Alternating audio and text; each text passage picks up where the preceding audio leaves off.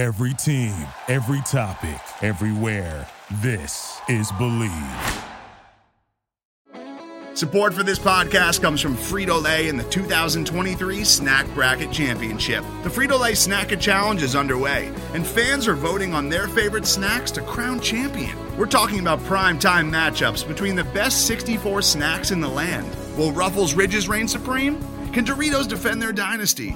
Or will Smart Food use their smarts for a surprise upset? Only you can decide. Get in on all the action for a chance to win up to $1,000 or a year's worth of snacks. Let your snacks be heard. Just go to fritolaysnacket.sbnation.com to vote and enter for a chance to win. No purchase necessary. Sweepstakes ends April 3rd, 2023. Void where prohibited. Year's worth of snacks awarded in the form of 52 coupons, each good for one bag of chips. See official rules at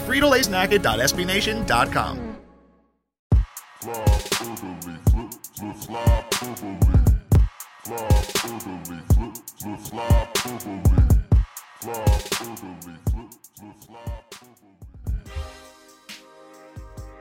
This is Flyperbole with Steve Jaco and Craig Forsyth. Two guys who just like to see the Flyers beat the Islanders in a playoff game without squandering a lead and heading to overtime. It's the simple things.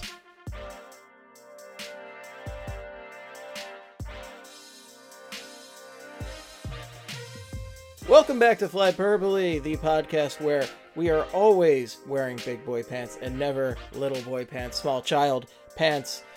No, I actually that's actually not true. I Baby diapers. I haven't worn real big boy pants in in months at this point. I don't think I've worn like actual of us have. pants since the pandemic started back in March.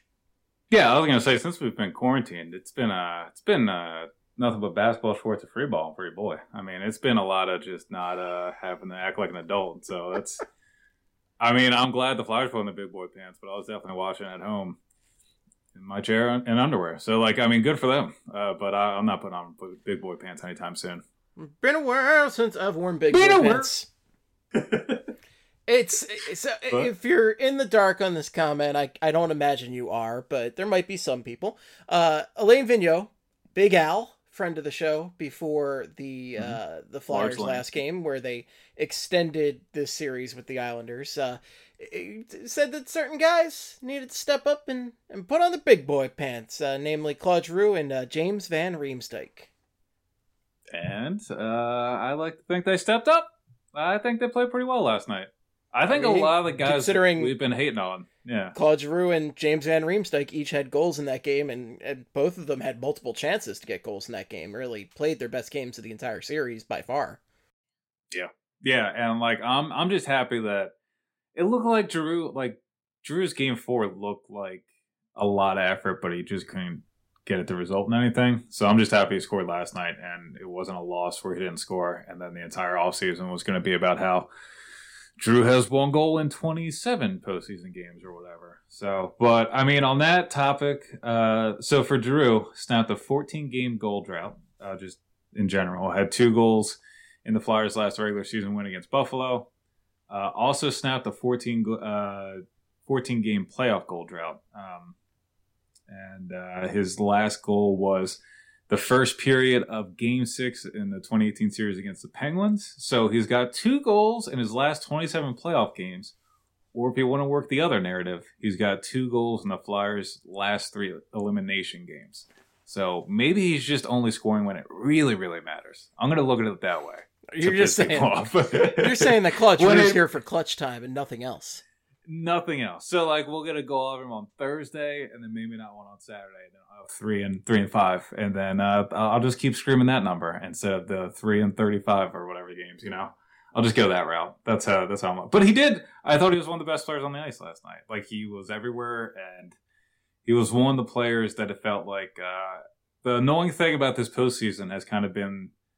It feels like the Canadiens and Islanders are staying in these series or you know pushing play in these series mainly based on effort. Like it just seems like they're executing the little things and kind of knocking the Flyers on their heels with forechecking or just getting the loose pucks or winning board battles, which is all really annoying narrative bullshit, but it kind of feels like what's going on. I And mean, last just- night, Just look at the end of game four where the Flyers pulled the goalie and had a chance to to tie the game up and just got pinned into the boards. Like it was not like they just hadn't, like it was the middle of the second period. Six on five, Scott Mayfield is just you know he's sitting in the corner drinking a Fresca, reading a comic book. Just real, nobody's even nobody's doing anything. He's just sitting there running out the clock to win a fucking playoff game. That's so Scott yeah, in the corner. no, you're right. It's Scott in the That's, uh, spotlight, eating up the clock. He's not. Yeah, he's not losing his religion though. Although last night should probably help him lose his religion a little bit, and then hopefully by the end of the series he's just full atheist. But but like last night, it seemed like they were all over. It seemed like they were the ones kind of putting the Islanders on on their heels, and it it felt that way the entire game until the last couple minutes, and then overtime they pushed play and and, and made it happen. But uh JVR, uh, the JVR goal drought too. I look at it as okay. So he had a 12 game goal drought. Uh, he scored uh, his 19th goal of the season. The Flyers 5 2 win over the Rangers on February 28th and hadn't scored since then. But the Flyers have played 18 games where they didn't get a goal from JVR. And I think that's a more important streak because he wasn't hurt. He just was playing shitty enough to get scratched. So it wasn't like he was playing well and he wasn't scoring. It wasn't like the argument from earlier in the year, I felt like, where he was getting like he was one of the better generators of like expected goals. He was getting high quality chances. He was putting up a lot of shot attempts, but nothing was going in. It was kind of he was invisible for a while. And last night, I mean that was uh, that was a pretty good goal, and like he had a pretty good chance in Game Four. And I thought he He's actually kinda- has come on in the past few games, Yeah, especially no, now that he I agree. finally he finally has line mates. yeah, now that he has players that are yeah like decent line mates, and like I, he was a guy that kind of avoid like people just missed when it came to the big guns showing up. I felt like like everybody was calling out Giroux and Voracek and Konecny like the names that deserve to be called out, but like JVR, I feel like got less of the blame just because a lot of people are already assuming he's going to be a Seattle Kraken in a few years. But like if he, I agree with you. I feel like he's been looking better and he's been getting more dangerous chances. So like if he's a guy that can heat up and the Flyers start going back to their low to high, look for greasy goals and muscle and rebounds down low, uh, I think I'd want my power forward to feel like start feeling it if they're going to go that route. So I, I don't know. I, I, want to see him back on the first power play unit, to be honest, because I, I wouldn't mind that either because it's not exactly like it's killing it. well, and his specialty he's a goal scorer that's his specialty that's why he was signed here was to score goals especially you know in situations like that and the power play has been fucking horrible yeah, it's been bad, and like, like, that's I, the nicest way i could put it fucking horrible it's been no, no, just- it's been bad. it's Yeah. been abysmal it's been bad it's been terrible like you can't say enough bad things about this power play because the flyers are getting opportunities and they're just not doing anything with them they got an overtime power play opportunity in the playoffs last Oh night God, and it was pathetic. happened.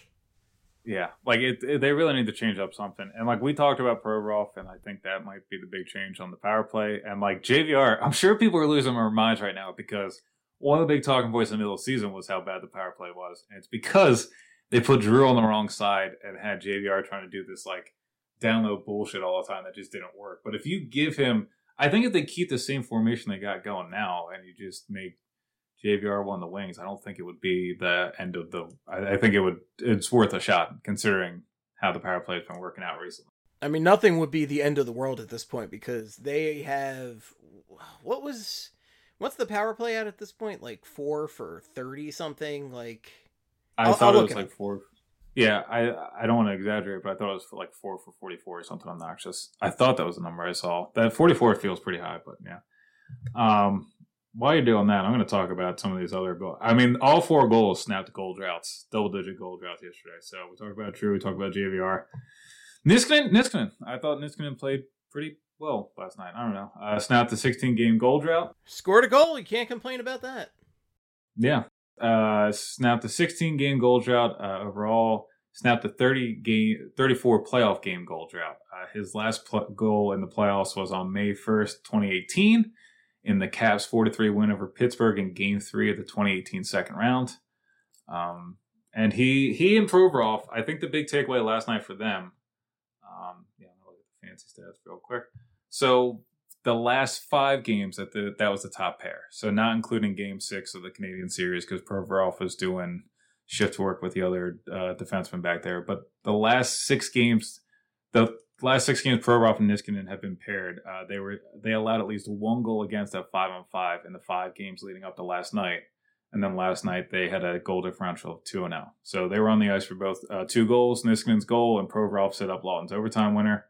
Uh, and they didn't give the Islanders a goal against at five on five. First time they've done that in this series against the Islanders, and they were also on the ice for a goal against in Game Five of that uh, Canadian series. So that's kind of big. They didn't really push play. Uh, they had seven of the 17 shots while they were on the ice. Uh, the Flyers had seven of the 17 shots while those two were on the ice at five on five, and they had a 36 expected goals for percentage, but results. I mean, they were going up against the top line too. Uh, so Yeah. they went 2 0 against Lee Barzal and Eberle. So I think that's a huge, I mean, like right now, if you're going to be logging those type of minutes against that type of talent and you come out in the positives, I'm, I'm fine with it. I mean, that's a good, that's a talented line. Like they, that's the one line on the island. Yeah, no, that's the line. Go, yeah. Yeah, they're they're talented. I actually am scared of that line. Lee is a, a great goal scorer. Uh, Barzal is. We were talking about this pre-show, but He's there's not a ton of Islanders I would really be dying to have on the Flyers. Barzal's the one guy I would absolutely love to have him in the orange and black. Yeah, and I mean he is a lot of why. It's a lot of why the Islanders are successful. Most of the team is just defensive oriented, making sure they don't give up high quality chances against, wait for the opportunities. But Barzal is a guy that just goes in there and just I forget who put it this way, but uh, he's kind of like a um, a system breaker. Like like he's just a game breaker. Like he just it doesn't matter what kind of defense you throw at him, he's going to go out there skate around the like skate around the zone, wait for his opportunities, and create create something out of nothing. And I think that's a big aspect for that Islanders team because they don't have much above average skill or like players that you really desire because of their God given talent. It's really just more about you know it looks like they're buying into the system. I think we we landed on Anders Lee too. Like I'll take a guy that's I- I would forty goals, all five from yeah. Like if he's going to cause problems in front of the net, I mean. I mean, Wayne Simmonds was kind of that guy too for a while. So I mean, I'll take an Anders Lee in front. Yeah. Uh, kind of would help the power play right now. You know? Oh yeah, for sure, for sure. Uh, for the record, the Flyers' power play is four for forty-six, which is good for eight point seven percent. Uh, last amongst, Yikes! last amongst active clubs in the playoffs uh, currently, and uh, of all the playoff teams this year, it's only better than the New York Rangers. And there you go. And we saw how good the Rangers did. And uh, you know that's part of the reason why these two series have been painful because uh, they haven't really haven't really dictated play at five and five. And the way you work around that is by great goaltending and getting goals on the power play. And uh, they've gotten the great goaltending part, which we'll get to in a second. But yeah, power play's got to figure it out. I mean, I at this point, I really think it is Sanheim and maybe switch some of the personnel down low. But I would like to see Sanheim at the point right now. I also just, I mean, I'd rather give Provorov more rest. If he's going to be on the top line or top pair going up against their top line, I'd rather give him a break at some point, and he's still going to be out there on the penalty kill anyways. So uh, I don't know. That that would be my one suggestion. Uh, I don't know. You you feeling the JVR change though? I am. Like JVR and uh, yeah, and then yeah, it's for uh, who I think I think Provorov and I mean, what are we talking about currently for the the unit? I mean, Couturier if healthy. If Couturier is not healthy, I say you Yeah, definitely have to do it. Um, Yeah, I mean that would be the big thing. Yeah, I mean, Yeah, I, I think he'll be the guy. Yeah, move Claude Giroux over to center, uh, JVR, uh, Voracek. JVR in front. Yeah, I think yeah you could do like Sanheim at the top, Giroux Sanheim at the top. Uh, Giroux on the top right the or top left circle usually is forward check on the other boards, and then you have JVR and yeah JVR in front. Yeah, that would probably yeah, and then um Konecny as well. Uh, Konecny or Farabee, one of them. yeah, yeah, yeah. I just like the way Farabee's been playing. Well, I like the way I Farabee's been a playing series. Yeah. offensively more. Farabee has not been impressive defensively uh, during the playoffs, but I mean he's been doing more than enough offensively to to really, you know, for to, for me to ignore that. Yeah, yeah. Uh, what do you think about that hit? Because we were just talking about that before the show too. I, I think it's uh, the Adam Pelech hit. I I don't know. I don't It's think he's going to get suspended. It's borderline, right? Like Yeah. it's. I think he did everything by the book, but everybody knows it's. It, he definitely. it felt like there's a little bit of malicious intent there. Maybe not like outright malicious intent, but like Yeah, he yeah. definitely wanted to lay him out, and he took the opportunity. Like it's not a necessary hit for that situation, and he's definitely going for the head, even though it's not like there's not an elbow or a shoulder like leaning in, but like it's a solid hit, and I, I think he definitely meant to have the head included in it. But he did everything by the book, so I can't really. I, I I don't expect anything to happen out of this, but Yeah. I'll be like, if it does happen, I'll be like, okay, good. But if it doesn't, I'm not shocked. I'm not. I have no expectation of him getting suspended. Yeah, I mean, I really, I, it definitely, you can definitely tell he's stepping up because he wants to lay somebody out because it's a playoff series, so he wants Farabee to kind of deal with that damage a little bit later. I think it was the point of contact is the head, and for me, that would be that, that might be enough to warrant a suspension. But then the argument comes in about like it looked like Farabee Farabee kind of had his head down a little bit, like it wasn't like he was standing upright and Pelech left his feet and connected with the head. It was like Farabee was kind of hunching down and Pelech just timed it up right to get his shoulder into his head and kind of crush him. So like I don't know, I can see if he's not suspended, I'm not going to lose sleep over guess. But like I, it, it was it was you know I I wasn't a fan of the hit. You know it was kind of borderline. I uh you know that's uh, that's just one man's opinion. It's just my opinion. I would prefer that Farabee doesn't get laid the fuck out. That would be my uh, stance going forward. Hopefully it just uh, doesn't get hit. But uh so I think he he's fine. The other two injuries that might be in question are Couturier and Barzal. And uh, Couturier had a hit on Barzal, and it looked like he messed up his right knee, which was the knee that he had hurt, you know, a while back. Um, Didn't look great. Gudas decided, yeah, Gudas decided to submarine him uh, in 2018. But uh, I did see a bunch of people pointing out when the Flyers like put uh, posted like their post game celebration video to the Flyers account. Couturier was standing in the doorway and not leaning on crutches. So read into that as much as you want. I mean, that's uh, literally five seconds of a video, so I, I, I wouldn't take that into account too much. But we're not going to find out. Like they're just not letting details out of the bubble. Like I think him and Barzal are just both game time questionable for tomorrow, and uh, like I, I think Trotz and Navy kind of want that gamesmanship anyway. If if they don't play, they'll literally just say they're not playing, and that's all they have to do Yep. because of the system that the NHL has set up for this. And Mm-hmm. whatever your opinion might be on that, that's what it is. Yep, I mean we can't change it. That's just what it is. And Barzal, I mean, I that that injury last night was pretty fucking scary. Like that really did remind me of the that looked a lot like Grabowski Pronger.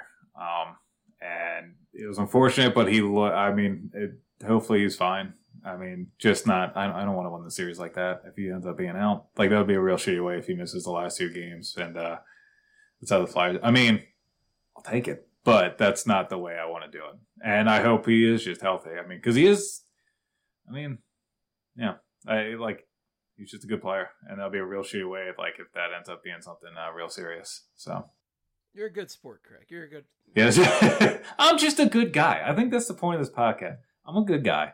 good. I'm trying to make Craig. Steven a better guy too. Yeah, I'm like it's you know I've been working on it a couple of years. It's gonna take a while, but it's I'm just a really good guy. That's the main point of this podcast.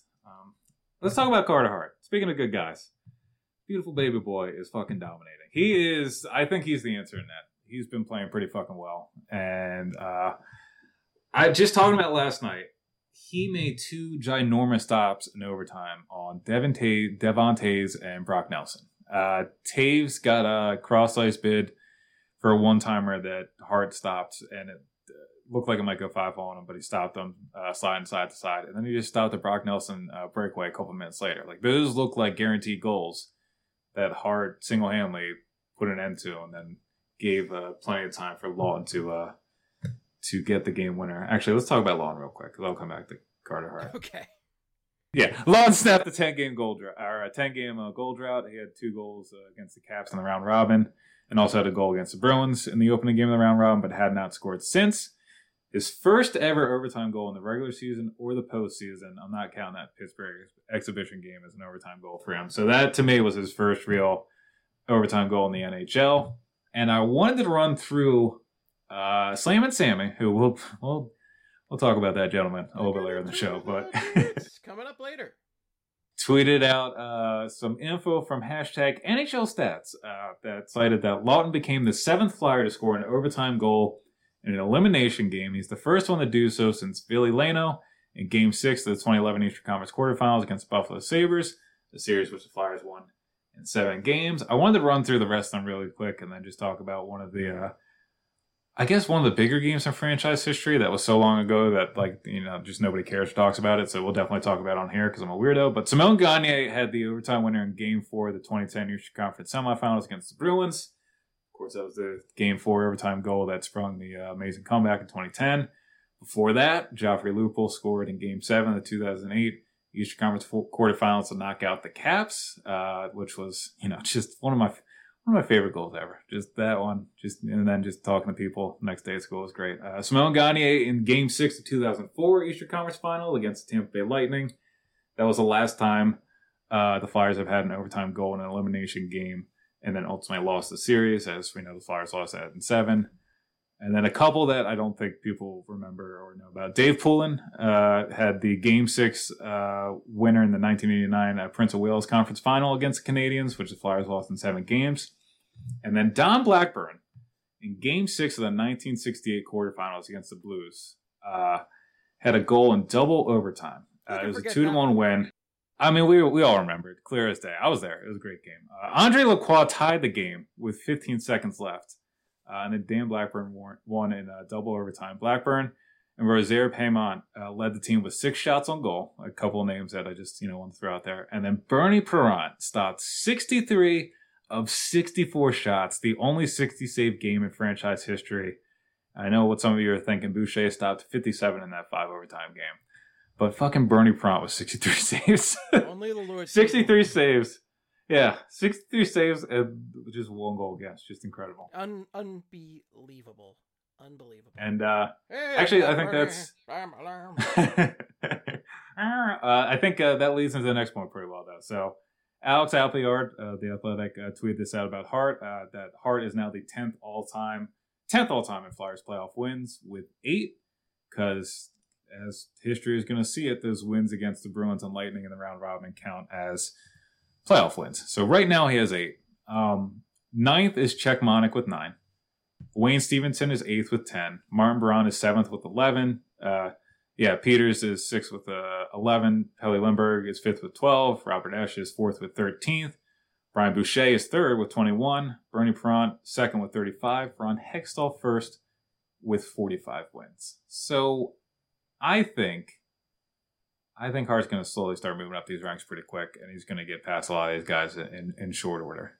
It takes like two years. I mean, it take it's taking one right now. Yeah, I mean, by the end of this series, if the Flyers come back, he's going to already be tied for eighth. so this is something then, that uh, we saw a lot of. If you were following Flyperbole under quarantine over the summer and spring, is the Flyers goalie records, especially in the playoffs, are not very impressive, and a lot of that are is, hilarious.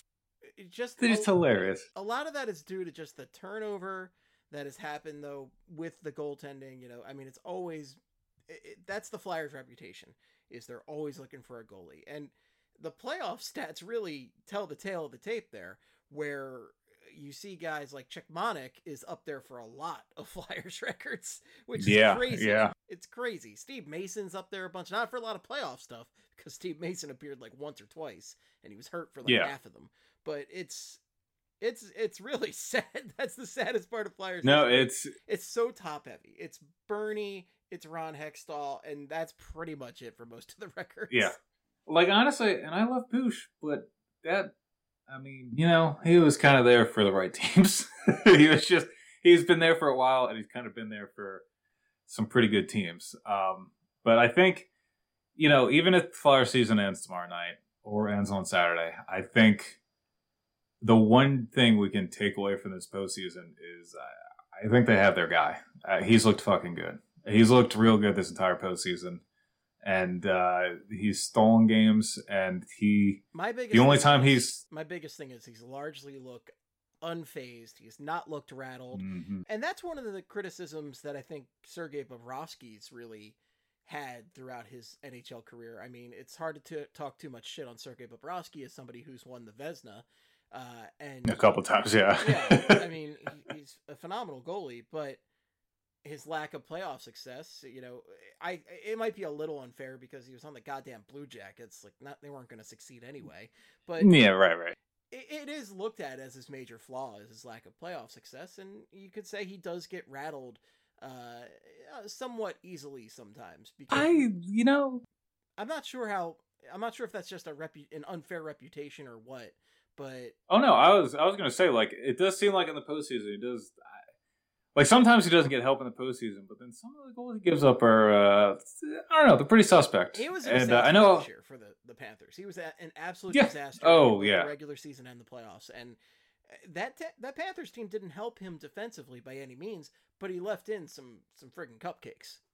Yeah, that that was the whole thing. Was like he, you know, the Panthers are kind of a mess from their own red line in, but they it wasn't like Bob was really kind of pushing like pushing against that grain a lot. Like he had a lot of bad goaltending numbers that were caused by the defense in front of him, but he didn't really do anything to kind of negate like how many like goals were going to end up being scored against the Panthers, if that makes sense. Like Hart's been doing the opposite of that in this postseason, and uh, I a stat I came across last night, the observations for the game last night, and the one that's been sticking with me to kind of illustrate just how fucking insane he's been this season is uh, last night was his fourth game in the bubble where he stopped 10 or more high danger chances uh, in all situations for a game. So high danger chances are pretty much just re- uh, rebound chances, uh, shots in quick succession, like uh, just any like literally high danger chances. So he stopped. He made 10 of them last night. I think the Islanders had 12. He stopped 10 of them.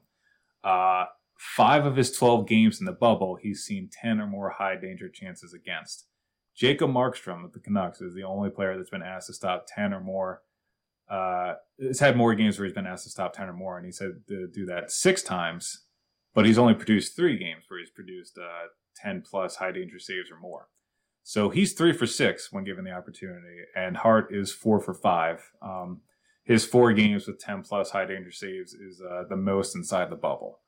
So he is seeing a high volume of quality chances against, and he's also stopping that high quality volume chances against. Uh, and he, the only one that's seen uh, like dangerous chances against uh, the more consistent rate as Markstrom, and he's done pretty well, but he hasn't been as efficient as Hart. So, and like when you look at, you know, uh, I'm sure people listen to us know Sean Tierney, Charting Hockey, uh, and his website always does a um, goals saved versus expectation throughout the season. And when you look at the goalies in the bubble, Hart it leads the entire pack for goaltending throughout all around. So even the goalies that have been eliminated, Carter Hart's done the best job at uh, saving uh, saving goals versus what he was expected to stop. Oh wow! So anyway, look at it, he's fucking killed it, and uh, it's really you know the Flyers haven't really been playing that great uh, these two these two rounds, and there's been a lot of questions about performances from big stars and the things that they were able to lean to and rely on during the regular season. Just kind of like it got bad really, enough that we were questioning yeah. the big stars on the forecast this week, and yeah. we don't do that. That's not what we no. do. We we usually give them yeah. the benefit of the doubt, especially I understand it's tough in the playoffs because they are being targeted as the guys to shut down, and teams make an extra effort to do that, but eventually you got to get something out of these guys, and it really reached a tipping point for us. And uh, to yeah. again, Giroux and JVR's credit, they stepped up. They put on their proverbial big boy pants in the last game, which I, I, know a lot of people have really taken umbrage with with Vigneault's comment there, but. I mean, he does do that kind of stuff with the vets to try and, and stir the pot, I stir them up a little. I think bit. it's fine. I, I think the way he does it is fine. Like I maybe not the big boy pants comment, but the rest of that comment where he was just like, I know they're trying. I know they're busting their balls. I need something more though. I think that's enough. I think that's the way to nudge them to be like, this is the time. Like lay it all on the table. And Giroux, he sacked up. I don't know what to say. Like he just went out there and he got it. He he showed up last night. He really did. And like guys, TK has another one that you know we've been screaming. I've been screaming about where he's been. And last night I thought one was one of his better games overall. He was the first star. Entered last night with four points overall in 13 games in the bubble. They were all assists. Two of those assists came in the Caps round robin game. So he's really he's had two assists in the 12 other games besides that. Last night though had two assists and was really the reason why the goals were scored in my opinion. So the the Niskanen one he created a great cross ice pass right to Niskanen to set him up for the shot.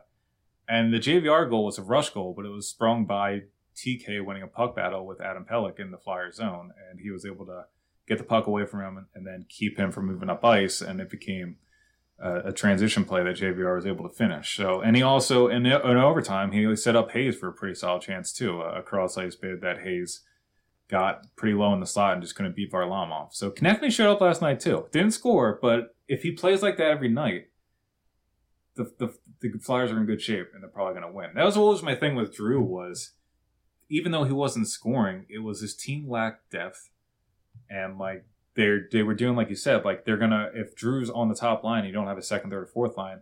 You're gonna stack up your best defensive tandem of lines in a pair against Giroux, and then uh, it's no surprise he's not scoring. And then also, I tweeted out the thing about the two goals in the last three elimination games last night, and Bill Bill tweeted out a good point that I like forgot was a big argument for why Giroux I guess shouldn't be dragged for those like not producing as much. Uh, the Flyers get play- played Lundqvist and the Rangers in 2014.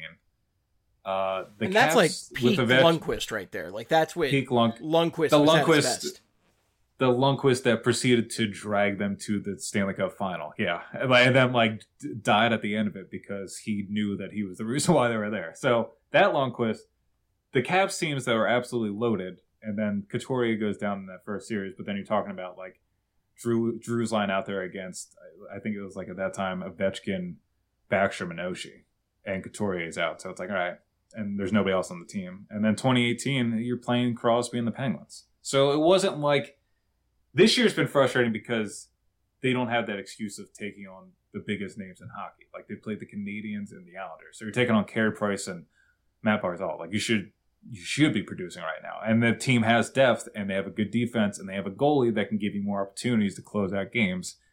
You got to start coming through now. Like, and I know you're older, and I know I, I don't know what it's like in the bubble and everything, but I we just need to see more. And I really I think they delivered last night. And you know, if they if they're the one knocking the other team on their heels, and the guys, if we're gonna start snapping goal droughts all, all the damn time with every goal, I'm starting to feel better about this team. So like, you know, the big thing was just scoring goals, and we got goal, we got four goals last night from guys that had not been producing. I think that's like I, I think my mentality towards this series has shifted a lot, and that makes sense because you know they won. Well, it's again what we were saying on the forecast this week is the only way for the Flyers to come back in this series is if their big guns do stuff because the Islanders. One of the things about the Islanders is we, you know, we joke about them just being a, a solid lineup throughout, but that's one of the things that really benefited the Flyers in the round robin and late in the regular season was their depth. And when the Flyers don't outdo somebody on depth, they're going to run into problems like they did with they are with the Islanders. So when you're even on the bottom 6 and the Islanders might even have an advantage on the bottom 6 frankly. The Flyers top Uh, 6 yeah. is where they need to step up big time. And cuz we know the Flyers have more talent. Okay, the, the Islanders are probably more solid from A to Z, but the Flyers definitely have a lot more talent in the first half of the alphabet right there. Yeah, I, I I agree with that. Yeah, like they should. Like if they, I think that's why last night was encouraging. I thought last night was the best game of the series for them, and it looked like the Islanders are great when they're playing their game, and when Barry Trotz is able to push all the right buttons. It doesn't matter who's in the lineup because he has them all playing the right way, and they always seem to show up for games. And there's never an easy win against the Islanders, as we're seeing. I mean, both these games have been overtime wins where they blew multi-goal leads, and the Islanders were came back late. Um, but if you're able to take the play to the Islanders, that's where they kind of fall apart. And that's what I was trying to say on the forecast is like they might be like if they beat the Flyers, I think the Islanders. I, I expect the Lightning to kind of have an easy time with them, but I think the Islanders would struggle just because the the Lightning are gonna play. They they I think they're figuring out how to keep pucks out of their own net, and they have a lot of talent that's just not going to be like Brayden Point's going to do what Barzal does to other teams, and I don't know if the Islanders are. Big part of what the Islanders do is they let teams into the zone, but then they play great in zone defense. But uh, if Brayden Point's going to be dancing around everybody and looking for cross ice passes or working his way into the slot for shots and looking for rebounds, I think they might run into more problems like that. Like the Flyers really don't have a guy that is doing that right now. And I'm not saying Konecny is a guy that should be, you know, pressure should be on to produce at that level of like a point or Barzal. But Konecny is one of the better players that just kind of circle around the zone, look for something. And I Konecny was the I- team's leading scorer that. in the regular season. Yeah. and th- I think it's that simple, right? Like Konecny's a guy they've relied upon all year. He's a guy. He's one of the key reasons they've been successful this year. And with him not producing, well, there's all the points, right? Yeah, yeah. No, exactly. Yeah. Uh let's I'm gonna run through the um I'm gonna run through the stats real quick because we talked about uh we talked about Konecny for a bit, but I wanted to talk about the, the first line overall killed it last night. Uh, they really did. So Giroux Couturier Voracek, and again we don't know the extent of Couturier injury, and if he's out, that's that's gonna be some that that's gonna be a problem. I mean, and I know he hasn't produ- been producing as much, but just filling in the void with another center is to be it's to be Grant. I I guess you just move Grant to three C, and then maybe have Laughton be the two C. I, I don't know, uh, but it's it would be Harry. But anyway, Giroux Couturier Voracek, eighty two point thirty five Corsi, four percentage, fourteen shot attempts, four, three against. Uh, five of the six shots while they were on the ice belonged to the Flyers. Eighty seven point forty five expected goals for percentage one goal for, zero goals against, and 743 at five on five. And then also Laughton Giroux Voracek became the line uh, after Couturier got injured, and they also drove play and dominated and ended up that was the line that was on the ice for Laughton's overtime winner. So Giroux Voracek, I know and Voracek hasn't produced this series, but that line took it to the Islanders last night, and that was a big reason why they were successful and able to get the lead, get Oh, the yeah. two goal lead, and then be able to finish in overtime. So The- that that line did a lot of things right. The offensive pressure they were bringing late in the game was a huge difference maker. I mean, by late in the game, I mean more overtime because they didn't do shit for offensive pressure in the third period. Goddamn turtle. But like Yeah, yeah. when they took when they took control of the game for when they did, it was in large part because of the efforts of that line. Yeah, and the Turling thing, you, you're right. Like they need to like. I know that's probably the thing AV wants to lean into now, like a an insistence on like being more defensive minded. So that instead of pushing with the forecheck and kind of keeping the puck at the other end of the ice, I think he's going to be more willing to kind of just let the Islanders keep adding on pressure, and, and then you're just playing prevent defense. But I don't think that's the way they should go about it because also that mentality ends up with you know Nate Thompson always on the ice against Barzal. So, but uh the second line though, Joel Farabee, Kevin Hayes, Tyler Pitt, like that the, the line that started the game uh, ended with uh eight shot attempts, four three against, five shots, four one against, ninety one point eighty three expected goals, four percentage. Broke even in goals though, no goals for either side when the three were on the ice, and seven ten uh, going up against both the Islanders' top lines. But Hayes, Hayes had a Hayes had a funky night. Uh, he had three scoring chances and I believe six shots on goal, which led the team. But then he was also on the ice for all three of the Islanders' goals. That Islanders' first goal is weird. I mean, like I and I think he was supposed to be high in the zone anyway, looking for uh, a possible outlet pass. So I don't Did- really blame that one on him. Do you think that was a legal goal? Do you think the the refs made the right call? I I I, I think they did. I, I don't know. Like there there was. I have to go back and look, but I. No, you know what? I don't know. Hart really wasn't able to do anything on that play. I don't know how that wasn't even like a how they didn't get that being reviewed, but I don't know. Actually, let me look at that. I'm gonna look at that goal right now since we're talking about it. I thought it was pretty down. bullshitty. I thought it Yeah, was it pretty felt pretty bullshitty. I. But I- like it, that's just like the Islanders. Like I feel like the Islanders always get the benefit of the doubt in those weird ass goals. Like I, I don't know. they Like, that's played an just- honest you're game right. to this point. like you're right, but I'm just like, yeah, I don't fucking. uh, That's just like what they. That's just what the Islanders do. That's just Isles gonna Isle. New York, baby. Uh, and then I Listen, think on the I could write- against. I, I mean, I could say like four thousand or so words on this and the face-off battles so far. That's that's what people want. Yeah, that's that's Except usually- on I certain mean- websites, they they apparently don't want that. But that's you know that's neither here nor there. uh, but uh, also, I think the one out of the three goals, I think Hayes deserves a little bit of blame for the last goal against. Even though that goal should mainly be pinned on, honestly, Nate Thompson and Phil Myers. And again, Nate Thompson, another goal where he's trying to help out with pressure down low, and they can't get the puck out of the fucking zone. They get scored on. Uh, but I think Hayes could have done more in support there, but uh, you know, not really necessarily his fault. So uh, I'm gonna watch this uh, the opening goal again from last night and enjoy this Geico commercial. I fucking called it. I got the the Adina commercial that everybody's trying. to oh my god! it's the worst. Did you see uh, Sean Gentile and uh, Down Goes Brown did an article where they like made Down Go uh, Sean made Down Go Brown watch the Geico commercial that everybody in America has to watch thirty thousand fucking times each time he watched two playoff games, and then apparently Down Goes Brown made Sean watch whatever the Canadian equivalent of that is, and then they just ripped apart the commercials for like an article. That's great. I thought that was like the That's- best That's it's tremendous. so fucking like just throw in two or three other like commercials. It's insane. You see this like- commercial every single commercial break. It's like I feel like it just makes me not want to like when I you just have don't want Geico. Like I'd never want to go to Geico. It's when just you the have the NFL thing ever. playoffs, right? You only have to worry about a couple games, right? You just have to worry about three, four weekends, right?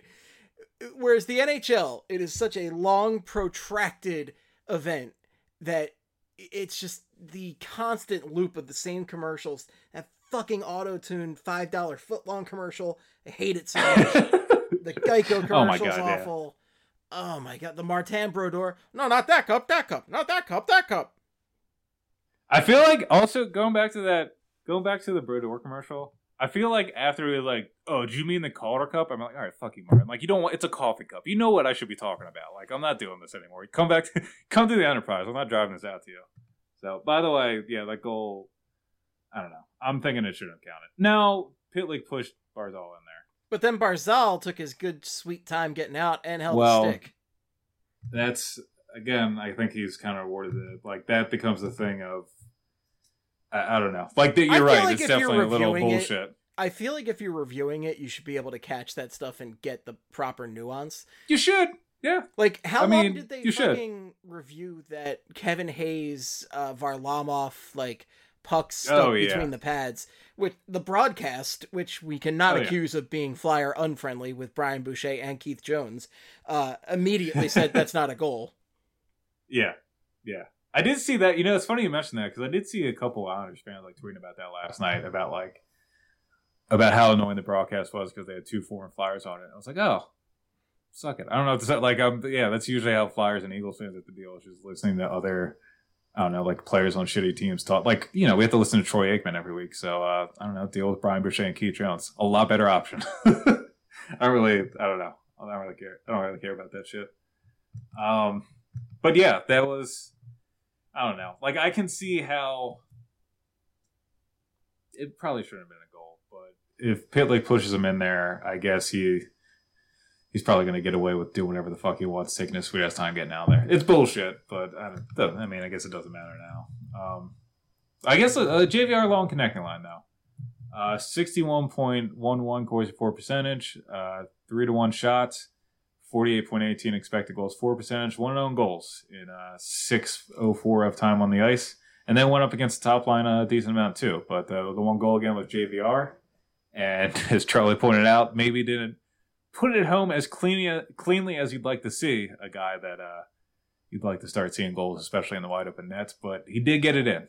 I mean, he got it in, and that's usually what we're all you know, when we're trying to get it in, it's just all about how, not really, you know, or not how, but just if it got in. So, you know, um, and uh, that again, TK had a fucking phenomenal game, and uh, the fourth line sucked. Fourth line was terrible last night, and uh, I hate a lot of people. Like a lot of people defend Thompson at times, and not like he's been okay this series, but it's the idea of like eventually that the game's going to break if you keep throwing him out there against the top line. He Like he doesn't. Barzal's a He doesn't look good. Like I see him out there. No, he I'm just doesn't. Like, oh, stop it, stop it. well, like the whole thing is he's just like guys like him and and Grant's kind of another one too, but mainly guys like Thompson. They always get that credibility of being like the veteran leadership and experience, and he'll he'll block shots to do the gritty shit. And it's like, yeah, but that guy like he brings no offensive upside. I know he scored a goal in the bubble. Let's be fucking serious. Like he's not. What was what's been his other scoring chance besides that? I don't know. It, like Grant Thompson and NAK just spent a lot of time in the defensive zone last night. Uh, ten shot attempts happened while that three were those three were on the ice. Eight of those shot attempts belonged to the Islanders. They got off shot six to zero at five on five. They had a two point one five expected goals for percentage. They didn't give up any goals, but they should have. Like that's the thing that I don't like about this argument of like him being out there spending all the time in the defensive zone and they don't get scored on. It's the same kind of thing that the, the argument that I make with Hack. It's like, okay, he's not getting scored on, but is he like limiting offensive chances, or is it just coincidental that Hart's able to make all these saves and he's just like giving up top notch? Like, do you know what I mean? If he's not doing anything, what is the appeal of like? And then when he's out there and they get scored on, people defend him too. It's like we're giving him the low bar of don't get scored on at five on five. But if he, he fucks that up, he deserves to get yelled at. We've been talking about this shit for like ten years at this years. point because yeah, no, this like, is this is a Vandy not to, argument. Not to give Dave Hakstol the the slightest bit of it's not even credit, but like I don't know. People criticize Hakstol constantly for deploying guys like Van de Velde and Bellemare in these situations, and they got credited as good defensive players for a period of time. But that's just what some coaches do. A lot of coaches do that, and it's it sucks. It's just unfortunately, you know, AV was really good about it for most of the year, but now that we're in you know, anytime, anywhere, clutch time, it's he's falling back on the habit, and that's just something that like coaches it. do, unfortunately. Yeah, I don't like it just because it feels a little bit like the Tanner Glass stuff, like his reliance on Tanner Glass. Now, Nate Thompson is better than Tanner Glass, which not a fucking high bar to clear, but I just then if like if it's going to be a thing where he's going to lean on Thompson and he's going to. Unfortunately, we don't know if Raffl's healthy or not. He's got to be hurt. That's my assumption. But like if because if Grant's on force, uh, he's on the line on the on the fourth way, or he's uh on the fourth line. He's on the wing, and they're getting hemmed in their own zone. Like he can't, like he's got to get the fuck out there. Like he he wasn't working on the third line. Now the fourth line isn't really clicking with him. I'd rather see another body in there. And I don't know if you turn to Bunnaman, but and also to your point too, though, like if this is what coaches do, then I'm gonna lean on Fletcher to take the toys away from him again. Like the I wanted Hextall to do with Hextall, they never did. So if you know that if you have Thompson on the roster and your coach is gonna lean on him to get murdered nightly by Barzal, then don't give him a player like Thompson. Find another fourth line center that is able to actually spend most of the time in the offensive zone, and that's his version of defense is just keep the puck as far away from your own net as possible. The funny thing is, kind of hard to score. We went out and could have had Pageau for. Again, I think the price was too high, but a lot, yeah. Yeah, I mean, let's look up. It was ended like up getting and Grant and Thompson instead of Pageau, and Grant for a while looked like a steal because he was scoring goals, but Thompson, I've never been impressed with Thompson, and he was barely in the lineup before the bubble, and now he's a nightly staple. And I don't, and I, yeah, I don't really don't know what that is. I mean, I. Oh, I'm trying to look at this trade. I don't see what the fuck the Pageau trade was real quick. It was a 2020 conditional first, a 2020 second, a 2020, uh, a 2022 conditional third. So they gave up a first, a second, and a third for Pageau. For Pageau as I believe uh, think he's a rental. I don't know if he has a. I think they signed him to an extension. Yeah, this is his last. I believe it's like five. Uh, yeah, they did. They did five mil a season or something like that. Which, which uh, I don't know for Pageau, I mean, but I mean, if his playoff production is actually what he's going to do every year in the playoffs, that's a steal. But I doubt that. Yeah. I mean, also right now, if I had that comfort of knowing uh, the three C spot was locked up, I you know I don't know. I wouldn't. I guess I wouldn't hate it. Uh, I five five mil for a third line center might be a little uh, little steep. But again, I think I think that's got to be something they figure out before next postseason. Is I mean, there's like hopefully it's there, Patrick. There's teams out Yeah. there paying five mil for backup goaltending now. I man, what are they? What is? Are you talking about the Canadiens? I am. Yeah, what the hell? Why? Why are you trading for Jake Allen? Like, is your like are are they finally going to do it? Are they going to do the whole four skaters, two goalies thing? Are we about to see that next year? You know, There's no other reason to do it. Canadiens fans Fucking- seem pretty happy about it too. Like we got a quality backup goaltender. It's like, buddy, you're Is paying it like- fifteen million for goaltending. Yeah, like and like the thing too is like it wasn't like Price ran out of steam in the postseason. It wasn't like oh look at him he's exhausted. It was just he played he was pretty fucking good. He might be like by the numbers he might end up being like the second best goalie in these playoffs behind Hart in terms of like quality save versus quality against. So it wasn't like he he was on E at the end of the tournament there. Like so given giving him less starts during the regular season doesn't make any sense, especially for whatever the fuck Jake Allen's getting paid. Like why? I you know what I'm hoping maybe I think maybe Bergevin is going to go into the GM meetings like, look, you guys know I got two goalies, and you know I want to play those two goalies, so we got to be able to play two goalies at once. I think that's what he's pushing for. That's the only reason. That's the only thing I got. There's no way you spend that much money on. I mean, on it's a bold strategy, but if you could put uh, Goldberg at at defenseman in the Mighty Ducks, then it's worth a shot. I mean, yeah, absolutely. That Yeah, was man, Mighty Ducks three though, so it only barely counts. Yeah, that's not even like a yeah. Yeah, that's that's a good point. Well, I mean, uh defense too. Uh we went through Provorov and Niskanen, and I think them like they just had to end, get on the right side of the the production uh end of uh, the results because again for a while there like the your top line can't keep it up can't keep it up uh, giving up a goal against that five on five uh, it's really hard to win that way and Niskanen had looked like uh, doo doo for a little bit of time there. Looked, I thought he looked a little bit better last night. It was definitely his best. I'd say it's best game of the playoffs for sure. Uh, I think, I think that's yeah, that's probably safe to say. Um, Sanheim Myers, fifty nine point oh nine Corsi four percentage, fourteen to seven in shots, uh, fifty two point eight three expected goals for percentage, two goals for, one goal against. Uh, mainly went up against the Beauvillier Nelson Bailey line. Uh, it looked like the Flyers got the better of that line last night, which is huge because that line has been on fire for the Islanders all all postseason. Like the top line is obviously potent and dangerous, but Beauvillier Nelson Bailey has been producing. It's been like one of the barrel lines in the whole in the whole postseason. Oh, Beauvillier and Nelson in particular have been killing the Flyers. Oh my god, yeah. Now then that and that Nelson. I mean, like that Nelson shot last night was maybe the only one that I guess Hart would want back, but it was still a pretty fucking good shot. So I I don't know. Um, and then the third pair, uh, Hagbraun, uh, fourteen to nine in shot attempts, two shots for, five shots against while they were out there. Forty six point two seven expected goals for percentage. No goals for, no goals against in twelve thirty three, going up against the fourth line and the third pair of the Islanders. And again, Hag was on the ice. I thought he could have done more to help prevent that last goal, but it wasn't really all on him. It was really more on Thompson or and Myers. But uh I did I was I was ready to lose my mind because the whole argument of well they're not giving up goals almost backfired at the absolute worst time in the season because Oh, yeah. that was Thompson and Hag were out there and they gave up a goal uh because the uh, you know because you know they don't do anything out there. So and then uh but luckily Laughton was able to uh to bail him out. So uh and again I I'm really hoping that Scott Laughton is back and because he looked Oh, yeah. completely lost for a while. there. he has was- fucking terrible games. Yeah. He was insane in the round robin, scoring goals, just like a force to be reckoned with. And then he was just some of the worst turnovers I've Uh, turnovers I've ever seen in the past like few games. And then, Yeah, exactly. thankfully he looks like he's right at the ship, and I really hope he has because he looked real bad for a while. Yeah, and like I just like you said, it's it wasn't just the fact it wasn't scoring because you know Laughton isn't really a guy you look to for goals too often from the Flyers, but it was just the fact of like in that Canadian series, it felt like he you, just had to play really tight hockey and not give up mistakes, and he was just serving up pizzas. Like he was just giving up the worst turnovers in the defensive zone, and just.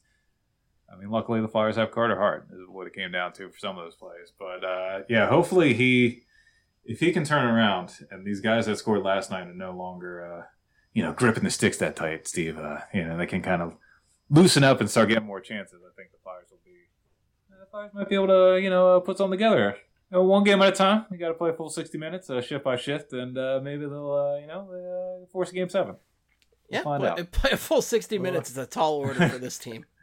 this team has been allergic to playing a full 60 minutes it's fascinating uh, they almost did it last night and then they decided to fuck around near the end of the game Maybe Hack is Uh, like maybe Alain Vigneault. We're gonna we're gonna tear off the mask and he's Hack after all that.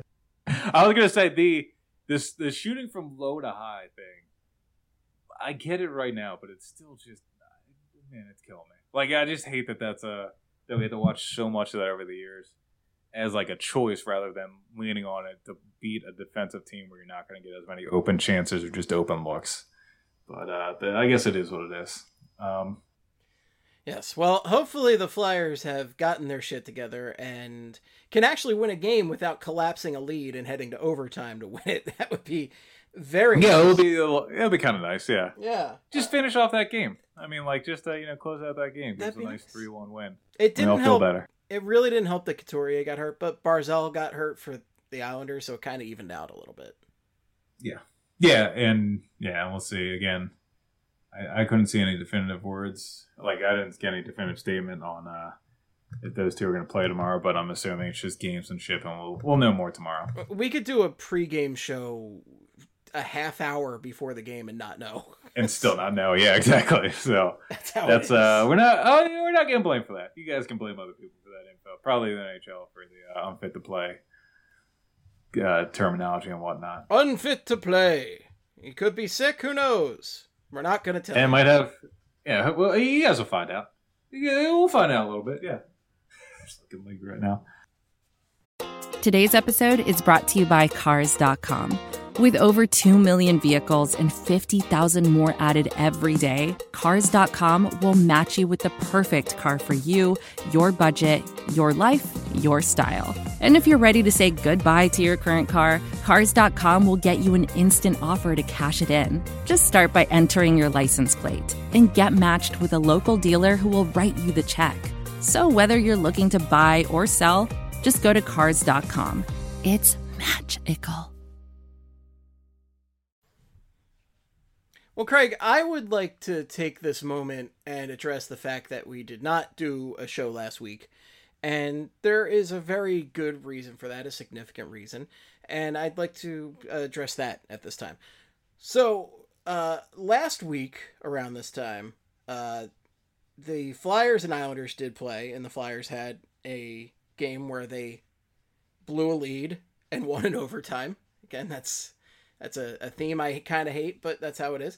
Uh, but while they were doing that, news came out that the NBA players were not going to play, and the reason for that was they were going to uh, to basically hold a protest uh, in the wake of the Jacob Blake shooting in Wisconsin, and it's it was a significant moment, and I think it's really worth mentioning that the protest was initiated and done by the NBA players. It's not the league that you know came out. The league did not want this to happen. The players really used their power in such an admirable way and came Right. out and and did a, a noble thing. And then other leagues started to follow. The NHL did not follow on Thursday, and it was uh, On Wednesday. On Wednesday. Wednesday, yes, They- on, on Wednesday. Yeah, yeah. So it was a little uncomfortable, a little uncomfortable as a, yeah, a fan of the sport. not great. Yeah, to see them not taking that stand. But then the players did come out and put their heads together and decide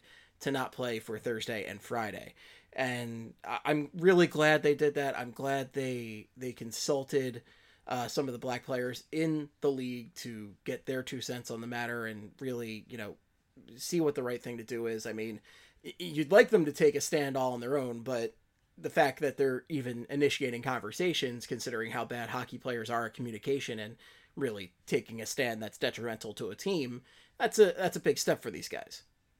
Yeah, yeah, it is. And uh, to me, I think the big thing was, um, like, I think a big, I guess, issue with everything surrounding uh, the situations like the Jacob Blake shooting or the George Floyd death or Breonna Taylor death and all these things are. It's the, I guess, the recognition of the issue at hand by people that aren't really affected by the issue. So, to just put it bluntly, I mean, a lot of these police brutality situations are happening against black people. Like, black people are inexplicably getting murdered on film by police, and then that's where most of the rage is coming from. And then for a league like the NHL, where it's predominantly white players, for them to not really. Like Wednesday, it just wasn't exactly the best look because they weren't aware of the issues that were going on. They really weren't sure. You know, you know, they got to the rink and they heard what the NBA did and they just kind of played anyway. And it was all this stuff where it was kind of like the issue is n- not enough people kind of understanding the gravity of the situation. And that's what the NHL looked like on Wednesday. But then on Thursday, to me, I thought they did a pretty good job. And I thought Ryan Reaves kind of gave a summary of what I'm trying to, you know, say right here with all these, uh, with pretty poorly. But Ryan Reaves said that it was Kevin Shattenkirk and I think Bill Horvat or a couple of guys from the Canucks reached out to him to see what they should do. And he emphasized that it was a huge thing that it was white players reaching out to him to be like, hey, how can we help? And not like you know, like how it had been, where it been like the few limited black players in the NHL had to kind of take charge and be the ones that had to be like, hey, this is why all this is wrong. While on Thursday, it seemed like it was more like Kevin, Kevin Shattenkirk and a couple Canucks recognized like the issues at hand and they wanted to get involved. And I, you know, a lot's been made about like what are two days off of games, like what's that going to accomplish? But I it got the Steve, I conversation wanted to comment on that. Yep, I think that's that's all that. that's the biggest thing here. It it brought awareness to uh, a subject that really inexplicably seemed to be flying under the radar. I think part of that is just the fact that it's been such a just miserable, miserable year. 2020 has been just, It's been terrible. Yeah. it's been horrible. I mean, it, it just gets worse and worse, and I think it's numbed us a bit, and especially after the George Floyd protest, everything that was huge. That was such a, Yeah. a tremendous movement, and the Jacob Blake incident where he, you know, he, he was unnecessarily shot during uh, an incident with police. It just at least you know that's again that's the the story out there it seems completely unnecessary that he was shot i believe he is he can't walk Yeah. right now right he's he's paralyzed He's at this time. paralyzed. yeah Yeah. and it's Yeah.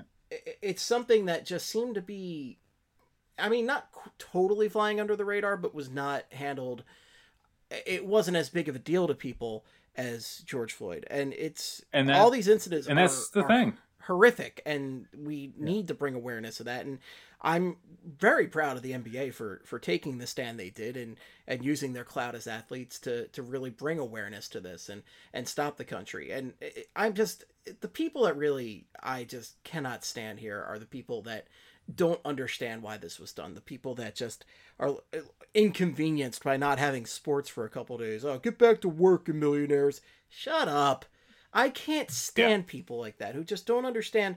And these are people who are not sympathetic to the issues at hand. People Right. that Right. Right. deride the Black Lives Matter movement and make it seem like a, a joke and, and seem like something not worthwhile. And it's it's completely worthwhile. It's such a tremendous movement, and I- I just. I, like I was embarrassed when the NHL didn't do anything at first, and then I felt weird on Wednesday. Yeah, I really did. Like I was, I was running the Flyers. I mean, not the Flyers. I was running the BSH account, and I was like, "Am I like?" I didn't know if I should keep tweeting, and it was a thing where I mean, you could tell like people were just not like it just felt wrong. Like it just felt out of place. And um, I think And the, The thing is, for us, gonna- like, oh, yeah, go ahead. everything kind of started mid-game for how everything was rolling literally out. the middle, Like, yeah, the middle of the game. The news had been out there before that, but the, the protests were going on in Kenosha. Unfortunately, some people lost their lives during the protest, which is just uh, yeah, horrific, absolutely horrific. And it's uh, it's just uh, the whole thing is just so incredibly fucked up. But the the news started rolling out about the NBA taking a stand and taking a protest while we're watching this Flyers Islanders game, and y- you could just see the enthusiasm like just dwindle down on Twitter. hmm Yeah, and I wanted to go back to the um, the point you made about how people kind of focus more on the George Floyd thing because there was less going on, which was uh, like the the thing I was trying to say earlier with. It's just the that's part of it that is the problem here is that everybody knew about the George Floyd thing because we all were at home. Everybody saw that video, but like he's not the only. That's not the only video out there of something like that. It seems to be an issue that's been going on for a while, and it's not just you know like it, it's it's happening enough where there's there should there's got to be some kind of change to just how things are handled. Not even just to put all the blame on cops, I guess, but just like even you know because the common refrain is people trying to respond with like videos of white people being abused or killed at the hands of cops, and it's like, well, that's doesn't really make it better. It just kind of alludes to the fact that maybe we're not doing it right, and maybe there is another way to kind of work around this and figure it all out. And I don't have the answers. I'm a fucking 30 year old hockey blogger, but I would like to help kind of push it in the right direction. And part of this thing is about having a platform. And the NBA players used their platform on Wednesday, and that was, I believe, I believe that was the first time the players just like went on strike. It was a strike. It wasn't the league, like you said, it wasn't the league canceling. It was the players making a point that they weren't going to provide entertainment while there are greater issues going on. And for the people that say like, what has this done? The Ravens put like the Ravens tweeted out. I think they suggested a law that should have been enacted uh, by Congress. I think they, but like that's how they when they tweeted about the Jacob Blake incident, they suggested some legislation that should be passed to kind of help limit these situations. And also, arenas, sports arenas, are now going to be open up for um, for voting in November, in November, I believe. I believe that's what I saw. Like the Wells Fargo Center is going to be open yeah. up on election day, so people can go. So like the NBA, any stadium affiliated with an NBA team, to my knowledge, is going to be open for polling yeah. in November, which is fantastic. And it, it it's about awareness. It's about people that might not. I mean, look again. People were not as aware of Jacob Blake and everything that happened there as they should have been. And this really brought awareness to people. It got in their face, and people need to have people like they need to have these things put in their face sometimes because there's just so much going on at all times. And it's not necessarily that there aren't that there are too many distractions, although that definitely is a factor. But I, I think a lot of it has to do with just fatigue of again how bad this entire year has been and I, I, I don't know. It was very necessary for the the NBA to take these actions, and I think they they really did bring awareness of this uh, to more people that than would have seen and noticed this otherwise. And uh, to everybody who complained, "Oh, I didn't get sports for a couple days," shame on you, shame on you. This is so much bigger than sports, and it's I, I'm just you know people are not here I know they're technically entertainers, but they're people too, and we need to hear their voices, especially when they need to speak up about something important. Yeah, I'm just I, am again very proud of uh, the NBA. Uh, you know, NBA players for for getting up and making their voice matter so much, and and really confronting people with this. And I'm proud of the NHLers for eventually coming around on it. And it, it's been a little weird as a Flyers fan because the the players are a little awkward about all of it. Uh, but you know, credit uh, to the guys who have come out and and talked about it.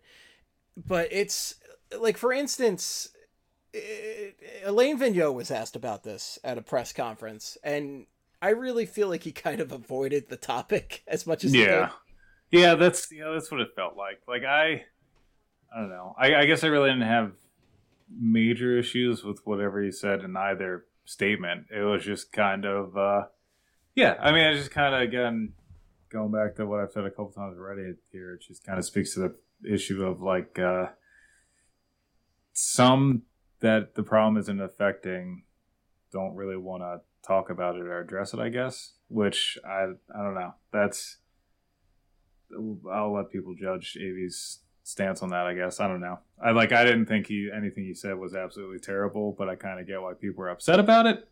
Uh, and I think his follow up statement again wasn't that. It just all kind of it feels a little like white privilege, but again, I don't really like. I'm not going to drag AV for that. I guess I don't know. Like it is, it is what it is. Like he's.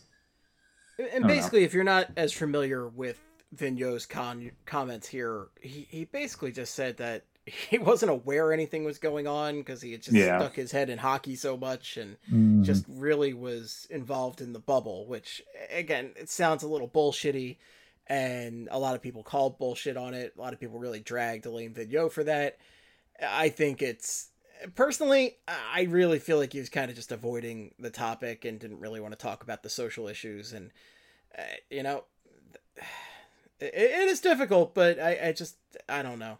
You'd like to see him say something supportive, especially given how some of the NBA coaches are have been especially outspoken. Like uh, Gregg Popovich, for instance, for instance, is just oh yeah, such yeah. an amazing outspoken advocate and always speaks his mind. It's a combination of it's not really the NHL way, and I I think Vigneault he could have generally just not. I don't know which like I, I don't know. That's like I, don't know if I believe. I don't buy. Yeah, that, I don't. But... No, I don't buy. I don't buy that either. I just I, I don't know. The whole thing with AV is messy, and I don't. I, I don't know. I just Yeah, he, I think he needs to do better than that. But it's again like I'm not the fact that I think he gave a second statement to kind of clarify his first stance and not know. And I think to me that's fine, and I didn't need him to like say certain things. I guess in the follow up statement, besides double down on whatever he messed up on the first statement. But I I think he's I think he's fine. The biggest thing to me, and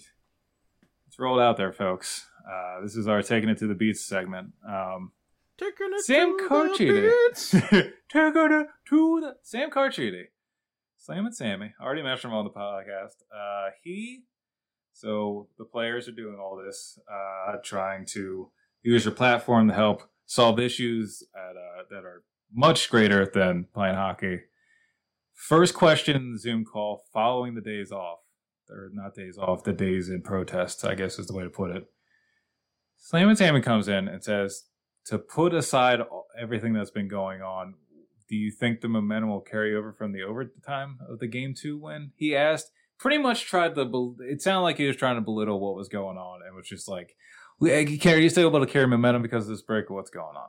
And the like, first of all, to ever phrase that question like that is fucking dumb right now, and like to kind of, and again, Carchidi has a past of uh, not really hiding his opinions on player protest, the Kate Smith statue uh, fiasco, and all this stuff. Like you kind of know which way Carchidi leans, and that's what kind of makes this even worse because it really sounded like he just didn't want to go in with the like he just was kind of over the protest, and I think he like like apologized afterwards. But again, like to lead off the fucking Zoom call with that is it's embarrassing. It's atrocious. Like he like he, like uh, asking about the momentum. I guess at, at some point in that presser, fine. And even hockey questions. You you're gonna ask hockey questions. You're asking hockey players about hockey games. But, But just kind of come the in and, first and shove it aside, like just The- yeah. basically like just try and push the important issues out of the way first. Just like, oh, if I could just wipe these under the carpet real quick, you know.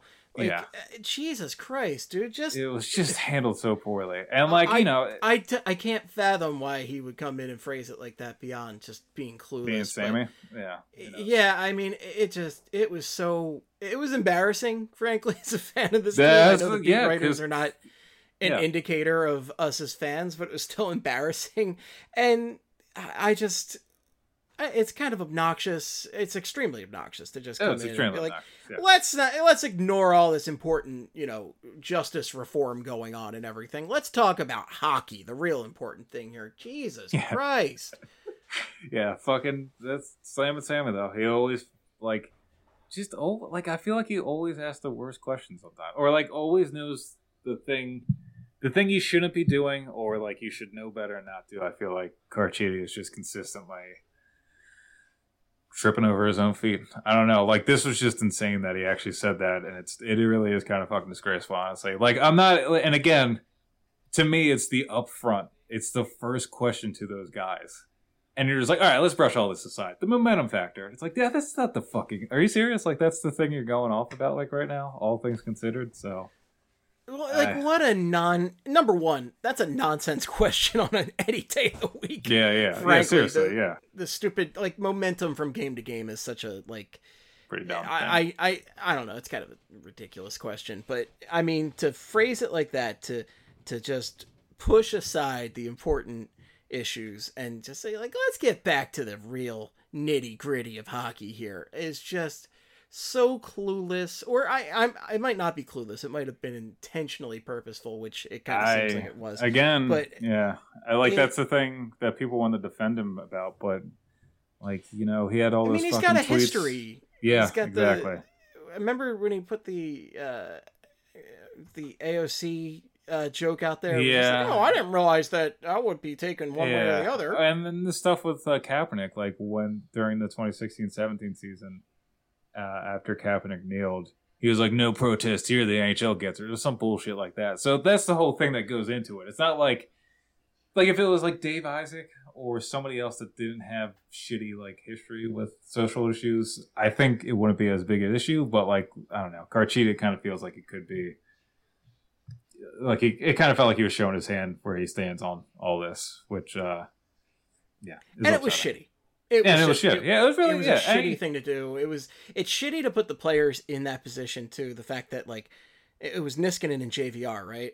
I believe that was who it was. Yeah, And and, JVR is one been- of those guys. Yeah, It, JVR was one of the guys that approached. Uh, and I think Laughton was the other one. Yeah, I was gonna say those are the other guys that apparently started getting the ball rolling with like Shattenkirk and uh and the Canucks guys is what I originally saw. So like again, those guys probably wouldn't have mind focusing those questions on the bigger things at hand at the moment. But uh Carchidi just wasn't having it. Just wasn't feeling it, it. would have been nice if the Flyers had kind of been like, "No, I refuse to answer that," but. Uh, you know, I guess you, How do you play can't it? ask for Yeah. everything. Uh, former Flyers apparently did that. However, Luke Schenn and Braydon Coburn. Oh yeah, I did not. I missed that. I guess I didn't see. Uh, I haven't been seeing a lot of the, the, the press stuff honestly with um inside the bubble, but like they just refused to answer a question Yeah, that was okay. Yeah, good for them. I mean, like that's that is again, it's part of their platform. Like uh, they are playing a game for a living, and if they have a chance to make some kind of positive change in society, they, I think they should be able to utilize that. And again, like that would have been a prime opportunity for JVR Niskin to be like, uh, how about we talk about the more important thing right now? But it's good. I, I mean, it's good that NHL players are starting to do that Uh, because I think they are kind of far behind on that, and it is it does kind of just go into their culture, like you've been saying, of like you're not you're just supposed to kind of shut up and do what you're told in hockey culture. It's all about you know being part of a team and sacrificing for the greater good, and not kind of I guess having too much like individuality. So it, it's kind of I, I still want to start seeing these players kind of step out of the box more and kind of utilize their platform, I guess. I I mean, yeah, I guess that's really all. I don't know. That, that, do that- better, Sam. Do that's our taking it to the That's beach our message main- here. is, Do better, Sam. Do better. Jesus. E- educate Ugh. yourself too, and don't don't fucking like it's hockey. And again, it's hockey during a global pandemic, so like there's just too much shit going on to just be like, let's Stick brush this aside right now. sports. Yeah, like there's the the stick to sports people right now. You're insane. I hope you know that. Like you're fucking insane. You're talking about And- stick the sports, sports where people are just they're all playing in Toronto right now in a bubble, so they don't catch the disease. Like it's kind of. I want hockey. I mean, help. that probably yeah, most of the people that are telling the athletes to stick to sports deny even exists. yeah, yeah, that's yeah, that's kind of true actually. But yeah, Just what a what a hellscape we live in. Good God, it's just it's unbelievable, and eh, it just again, shame on everybody who's saying stick to sports and you know get back to doing what I say you should do. That's bullshit. You- It just stop it, knock it off. And also, the people that oh the NHL took a couple days off, so I'm gonna take a couple days off from watching them. Nobody cares about you well, wow, that. what a message! Message sent. Message sent. Oh, bravo! And if you stop watching the sport over something like this, you weren't that good of a fan to start with, and you're a shittier human. I like the, the very good point. I like the picture, just Bettman's on Twitter and like some dude with like forty followers and was like, you know what, that's enough NHL for me. And then Bettman just sees, it, he's like, oh fuck, uh, Bill Daly, should we? Do you want to worry about this, or do you want to keep doing the thing we're doing where everybody else is watching? I don't. We don't want to lose this one guy though, who has very shitty opinions on everything. Should we? it's just like every like they just care about each person that's like, I'm done with the NHL, and then they're they're there watching the next week anyway. So it's like the same people that I think are just like abandoning Carson Carson Wentz right now because Oh, he's yeah. like, yeah, he's like, hey, I'm not from North Dakota anymore, and it looks like there's a lot of issues going on here. And they're like, why don't you stick to football? And it's like, okay, man, this is all right. Uh, Steve, do you want to stick to hockey though? I mean, do you want to get back on track and uh, really focus here? You know me. Terrible I'm transition. All about, I'm all about sticking to hockey. You know, writing or saying sand. four thousand plus words on hockey. Hell yeah. And uh, let's uh, let's get into it. Let's. Uh, you want to talk about these other series? Gotta cross broad to get to those spicy takes. Uh, yeah, we can we can talk about those other series. oh man, yeah. Let's. Uh, We, we got one going on right now. We got Colorado and Dallas going on right now, and I've it actually looks been, like. Uh, been shocked by how the Stars came out of the gate on fire and really took it to the Avalanche. But uh, my Colorado God, literally I- just scored. you saw that goal by Raymond? Phew. That goal was fucking gross. Yeah, that was that was ridiculous. Uh, I yeah, that was a pretty good goal. I I yeah, they're gonna force Game Seven now. It looks like, and I think they're probably gonna take it. Um, the Stars. The thing with the Stars was they got a big goal scoring uh, surge.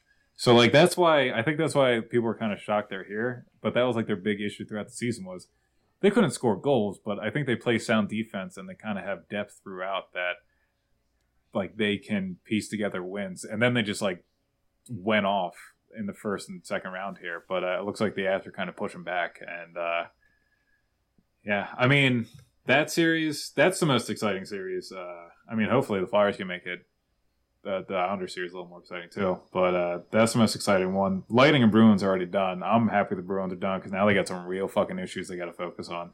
Because uh, big question about whether or not Chara is coming back. And yeah, and he's 43, and I don't blame him if he's done. He should have retired three years ago, frankly. But he still, really like yeah. He's been a, like a he's pretty bad. effective NHLer, yeah. I yeah, mean, but like he's still going. But I, I don't know how much longer he can he's 43, man. Like that's I think it's time. I think he's done. And honestly, honestly, if he wasn't if he wasn't just like a fucking mammoth of a man, then he probably wouldn't have played as long. But he's no, huge. Yeah. He's just he can compensate for his reach losing that speed with that long ass reach. Yeah, it really and he, and he is good at defense. Like he knows he, he knows what he's doing out there, and he does know how to use his size to his advantage. So he, it's gonna hurt for them to lose not only him uh, and Rask. Look, Rask has one more year at seven million on his contract, but uh, I don't know if you guys have looked at Bruins Twitter lately and how they feel about Tuukka Rask. But Jesus man, Christ! There were inexplicable who... like people hated him for no reason before he had to leave the bubble to help his family in crisis. That apparently was like ticking people off, but like now the whole city is against him. It feels like, and god damn man, Boston fans are so fucking dumb. They're so fucking dumb. Like they, I I don't know. Like if it wasn't for Carter Hart, I'd I'd be stepping in and going, I would take him off your hands gladly. Uh, yeah, exactly. It's just unbelievable. Like he leaves the bubble for a legitimate reason because his family needs him. I believe his daughter was in the hospital, and he had newborns at home. Like I, I, I, I what what more do you want? Like the the expectations of what people have from athletes between that uh, the shit that people piled onto Nolan Patrick for his migraine oh, situation, Christ. Yeah, which is something stuff. beyond his control, but people act like, oh well, you know, he's just he's soft, he's fresh. It's his choice. Yeah. yeah, like he he doesn't want to be on the ice. Like, it, eh, eh, man, the the way that people treat athletes is just. It's, it's and again, I know these guys make millions of dollars, and they have they are paid to play a game, but they are not here to at your beck and call to do whatever you want, whatever you say. Like, I, right? It, it, come on, they're still people at the end of the day, and we got to treat them like people. No, no, you're absolutely right. Um, and I think that like again, we do we've been ripping on Drew, but he's also been the bubble when he missed his kid's first like birthday. So there's a very like this is the one year I really like. I, I don't know what it'd be like in the bubble right now because I think a lot of us are struggling mentally in 2020.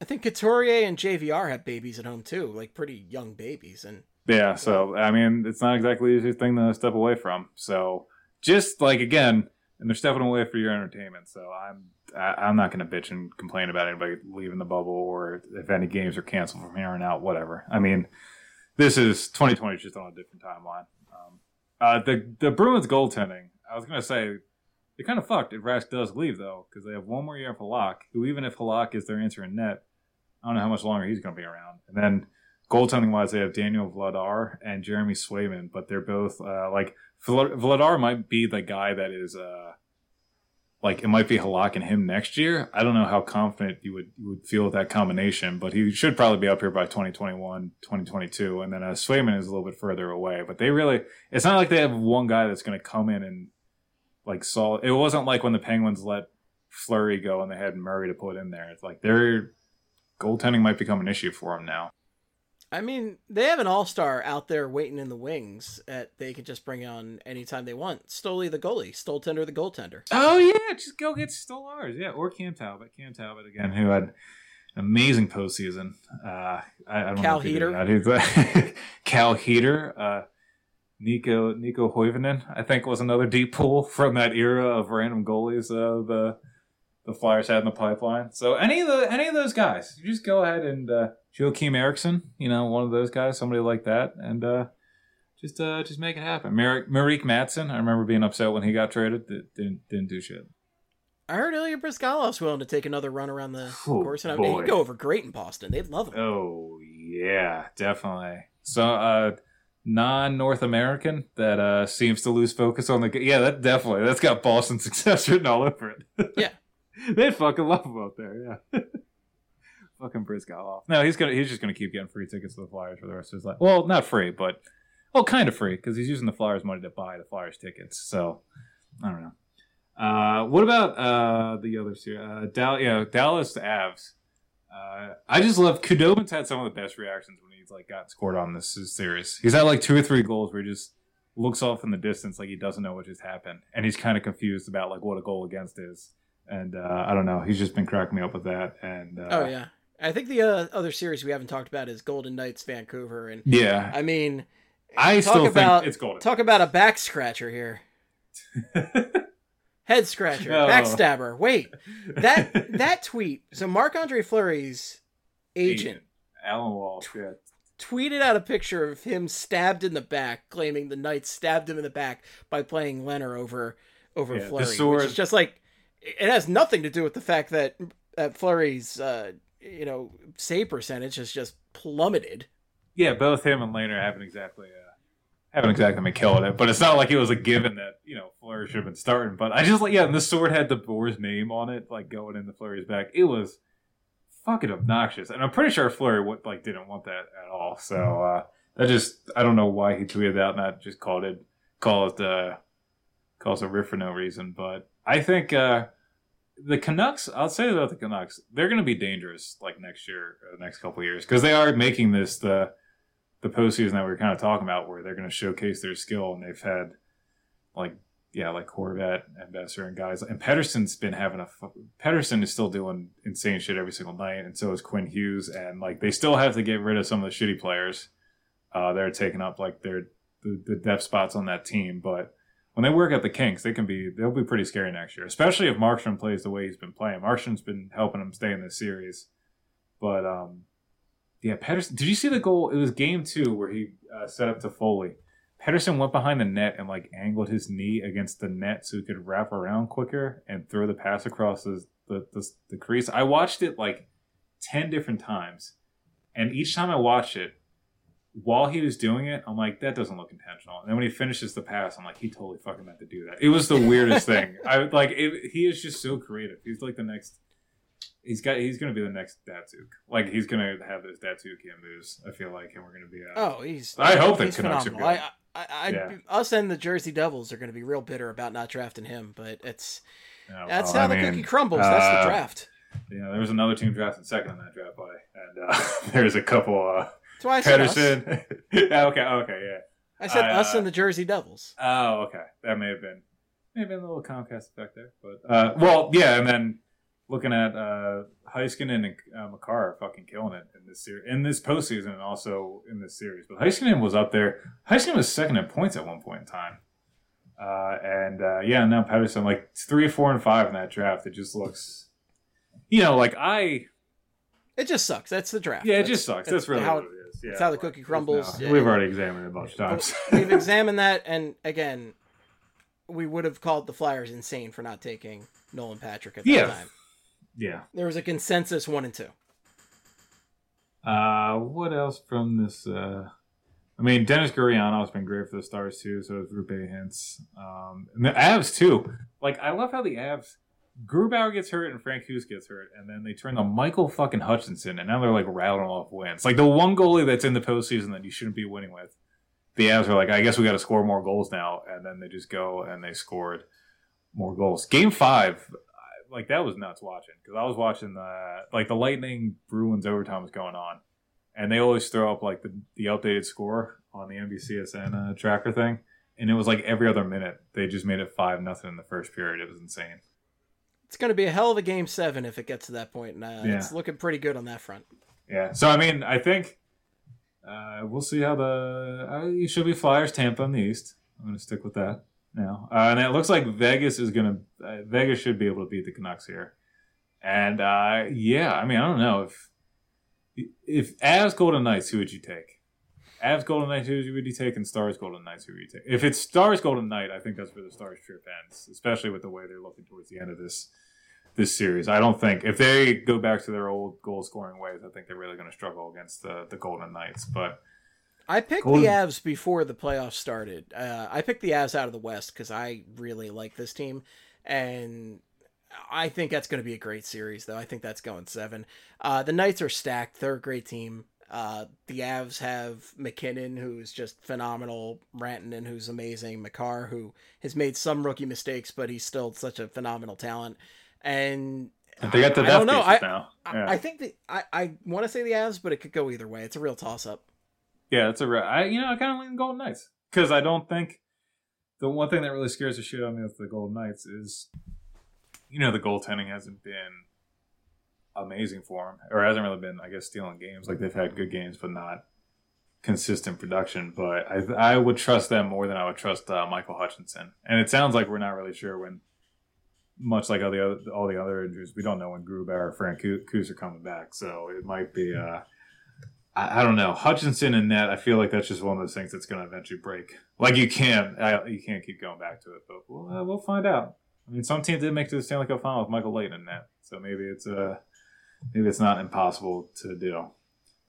But uh, yeah, so after these these playoffs, Steve, uh, we're looking forward to the 2021 regular season, and uh, we we got some news about that from uh, ESPN from Greg Wyshynski and uh, Emily Kaplan, friends of the show. Uh, apparently, the league is ready to eat shit when it comes to next season, the 2020-21 season. they all apparently know that it's unlikely they'll get 82 games and it sounds like they're throwing out a lot of crazy stuff when it comes to how they're going to handle playing through COVID and also the possibility of filling fans into the stadium. So, via the article from Wyshynski and Kaplan, um, apparently one uh, team exec said, "We know it's going to be bad. We're going to try and make it as least bad as possible." We know we're going to take a bath. We're all going to take big baths, which I, it sounds like a funny way. I don't know. It just sounds funny to me. It's like, look, we're all going to brush like, our teeth. I know we all have toothbrushes. Was he doing like a Trump Mad Libs there? Because that's we know it's going to be bad, very bad. We're trying to make it as least bad as possible. We know we're going to take a bath. We're all going to take big baths. Like. It, that's really ridiculously Trump esque. Uh, yeah, this is a weird way to put it. Least bad. What is that? Jesus. Well, I, the whole I, thing was. Here's the thing. Yeah. I totally acknowledged when the NHL announced that they were going to do playoffs and then they were going to go into this point and I, I totally realized that next season would be shorter. Do next season shorter. There's no need to do a full season. Again, two short seasons back on track. That's all. Yeah, and that's uh and to to your point, apparently one uh, high-ranking team business executive told ESPN we all realize an 82 game schedule for next season is a pipe dream. It's just not going to happen. So, and they were talking. There's some talk of that when uh, the, the the target date to start next season was originally December 1st, but now it's looking like it might be pushed back to mid to late January. And a few executives are thinking that the range of the games played for next season will be anywhere from 60 to 70. So it looks like next season may start. They want to start as soon as possible in December, which I I, that doesn't really feel uh, likely. Uh, so it's probably going to be like mid mid January, and it's going to be 60 70 games. Um, and then when it comes to watching in person, uh, one NHL executive laid out three scenarios in terms of fans at games for next season. So the first one, pretty simple. Uh, it's not going to feel great hearing it, but uh, no fans at all for the whole season. Uh, the second one is start with no fans, then go to 50 percent capacity at some point, and then try to get the 90% capacity by the end of the season. And then the third scenario is start at 50% capacity, work to 75% capacity at some point in the season, and then once again end with 90% capacity in terms of how many people are in the seats. Um, and to me, right now, the idea of 90% capacity with where we are in terms of a vaccine and how everybody is handling social distancing, uh, it ain't fucking happening. I, I don't see ninety percent happening. Honestly, I don't know if that's just me. I don't know how you feel about it, Steve. I feel like you're probably in the same boat. I, I yeah, I'm, that's a hard pass from me. Yeah, like it's just not happening. Um, and again, I think I think we're gonna have 60 games without fans. Uh, that feels like what's going to happen because this was a big request of the players in all leagues right now, and like it's just you, then you're going to look at a big break in action again, and you still have to factor in there's seven teams that haven't played since March. There's seven teams that might go ten months without competitive games of hockey, and honestly, closer to eleven. So if it's going to be late January and they play their last game in early March, like Losers That's a lot of Let's time. do it. yeah, sure, fire it up. Losers tournament to see who starts in the basement during the regular season. See, this is They're this working is why toward the they goal. they should have held off on the first overall pick and done the losers tournament. Oh, you know they yeah they fucking should have. But then you'd have the to bed there. They pooped the sheets big time. they poop the sheets. But and I hate when people poop the sheets. You, you hear it often here. I can't stand when people poop the sheets. So Can't stand it. Can't stand it. I mean, people. I don't feel comfortable with anybody social distancing for that, so there's likely not going to be fans. I don't And feel comfortable for- in general. Yeah. For a recent example of how poorly that's going, we talked about a Smash Mouth show a couple weeks ago. We gave our in-depth analysis from Wikipedia of Walking on the Sun, and it turns out this is a real shocker, real shocker right here. That Smash Mouth show was an absolute disaster for COVID nineteen cases. A hundred plus cases from that Smash Mouth show. And this is uh this is via listener Dan Fisher, Dan Fisher nine twenty four on Twitter, uh, friend of the show, pointed out that uh, we had mentioned the Smash Mouth show at the Sturgis Motorcycle Festival, which you know we've all been there, and we all know what that's about. And uh, yeah, hundred plus cases, and via punknews.org, which is the uh, the article that Dan shared with us. During the Smash Mouth set, lead singer Steve Harwell said, "Now we're all here together tonight, and we're being human once again. Fuck that COVID shit." Well, it appears that simply yelling "fuck that COVID shit" was not enough to ward off the virus. Which, if I wanted, like, if there was anything that I wanted to represent my feelings about this year, it's just the the the cockiness in that statement, or just like the blunt. Well, yeah, you're being dumb about it. Like just that, the feeling that that writer gave off, and I didn't even I don't even think that guy's name is on the article because I looked for it. I just that's how I kind of feel about everything right now. Yeah, yeah. Oh yeah, just go ahead and yell at it. Burp, burp, burp, burp, burp. Might as well be. Let's talk about this uh, Sturgis uh, Motorcycle Festival though, because it might be. I mean, I I think I would have gone if I knew about it beforehand. You ready for this lineup, Steve? It's a, it's a fucking doozy. Uh, Night Ranger. Motorin. Well, all all I think about with that song is, did you ever see Superstar? With uh, I Will Ferrell not. and Molly Molly, Shannon? Shannon. Yeah, it, it was. I for some reason I watched it years ago, and like the guy he he she ends up liking like rides up on a motorcycle. It's the guy that was in Half Baked. He was the cop that drank the piss in uh, Dumb and Dumber. I don't know Oh that yeah, yeah, yeah. Yeah, but you know what I'm talking. But like he rode up on a motorcycle, and that song is just blaring, and he like gives her a look like, "Hey, what's up?" and then just drives away. But it was like the cheesiest thing. but that's what I think about whenever I hear uh, "fucking Night Rangers" and that song. Is that um, the Kenny Wayne Shepherd band? Oh, I remember this band from the late '90s. Oh yeah, really? Oh yeah, yeah. I what was their song? I don't. I, don't think it was Blue on Black. Blue on Black.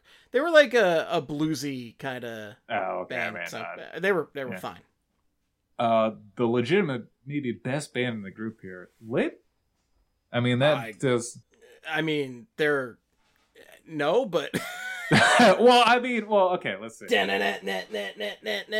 oh my god. Okay, I'm talking about considering the other bands we're talking Craig. about here. Craig, I, I gotta say right now, you're your own worst enemy. oh boy. Okay. Good night, and good uh, hockey. This discussion's getting lit, but I want to talk about 38 Special because really, when it comes to uh, the show's outline, we are we're hanging on loosely. Uh, but 38 Special is probably my favorite band, if we're being honest here about all these, because they have two songs I like, and uh, it's either them or Quiet Riot, who uh, had "Come On Feel the Noise" Come with, on, uh, feel the noise. and then uh, uh, Metal Health. And uh, what are some of their other shitty songs? They had a couple so good, good songs. I thought I don't know. For I considering only know their come on, feel the noise. shitty air like hair metal, they're I don't know. They uh, they had a couple songs. Re- Reverend Horton Heat, I'm not familiar. not familiar either. Horton Uh, and then the Dr. Seuss book they didn't want you to read. Uh, and then Bone Thugs and Harmony. Oh, Who- ba-lum-ba-ba, ba-lum-ba-ba. I also think of just uh, the greatest video of all time. I think of uh oh my god the the Biggie song that they did uh Notorious yeah I'm pretty sure that was it yeah Um, but that was uh, yeah, that, See, they, if you they're were a probably the Phillies best one. You would hear that all the time this year because uh, Didi Gregorius uses that for his leadoff song. Oh, does he? Okay, He well does. there you go. I like it. Didi's, Didi's now my favorite. Uh, oh, I no, I don't. Uh, it's not that one then. It's not Notorious. It's uh, oh my god, what is the song? I used to Oh, love it. man. I forget it. I'm never gonna remember. I'm gonna, I'm gonna die. I'm gonna die not knowing. Notorious. You're gonna die. Oh, Big Bone Thugs. oh my god! Harmony. It was. I'll see you at the Notor- crossroads, Craig. I think it's notorious. okay, let's get the fuck out of here. we got listen. Don't go to Smash Mouth con- concerts because they're apparently not doing the whole mask thing. So uh, just I be wouldn't go aware. there regardless because I'm not a believer. All right, please. I, ca- I, I can't stop. Let's get around the league. This is enough. Yeah, let's let's do around the league. It's going to be a bulky around the league because uh, a lot of shit went down. Uh, a lot of trades, and uh, one of them was uh, Kasperi Kapanen getting traded back to the Penguins Oh, with wow. Pontus Aberg and Jesper Lindgren uh, for uh, defensemen with David Warsofsky, Evan Rodrigues, Filip Hallander, and the 15th overall in 2020 going back to the Leafs. And I gotta say, as a Ten Flyers pounds fan, of shit in a five pound bag right there. big fan, big fan of this trade because Kapanen's like Kapanen's fine. Kapanen's good. I don't think he's worth the 15th overall. I don't think he's worth losing Hallander, uh, who was probably your your best prospect if you're the Penguins. Rutherford has officially reached his like batshit crazy old man phase of GM. Like Yeah, the, like the he's end. It is just like uh, desperately clinging to whatever he can to win now. I like he, you know, we we talked about Jack Johnson. I think it came out this week that uh, they're just going to let Justin Schultz walk. So you're talking about two issues on defense right there with those guys. Um, and then goalies, you you got to pick out which one you want, and you only have one under contract for next season, and it wasn't one of the main two guys you use in the league. So for them to use the first to add another forward, who I don't even know if he's necessarily a top line guy. Honestly, uh, he had 36 points in 69 games, very nice amount of games this year, 13 goals, and then last season he had 44 points, uh, 20 goals, uh, and 24 assists in 78 games. Uh, and he's fast. He's very fast and he's got hands. So like I think he's going to fit in Sullivan's system. Sullivan's system, but I don't know.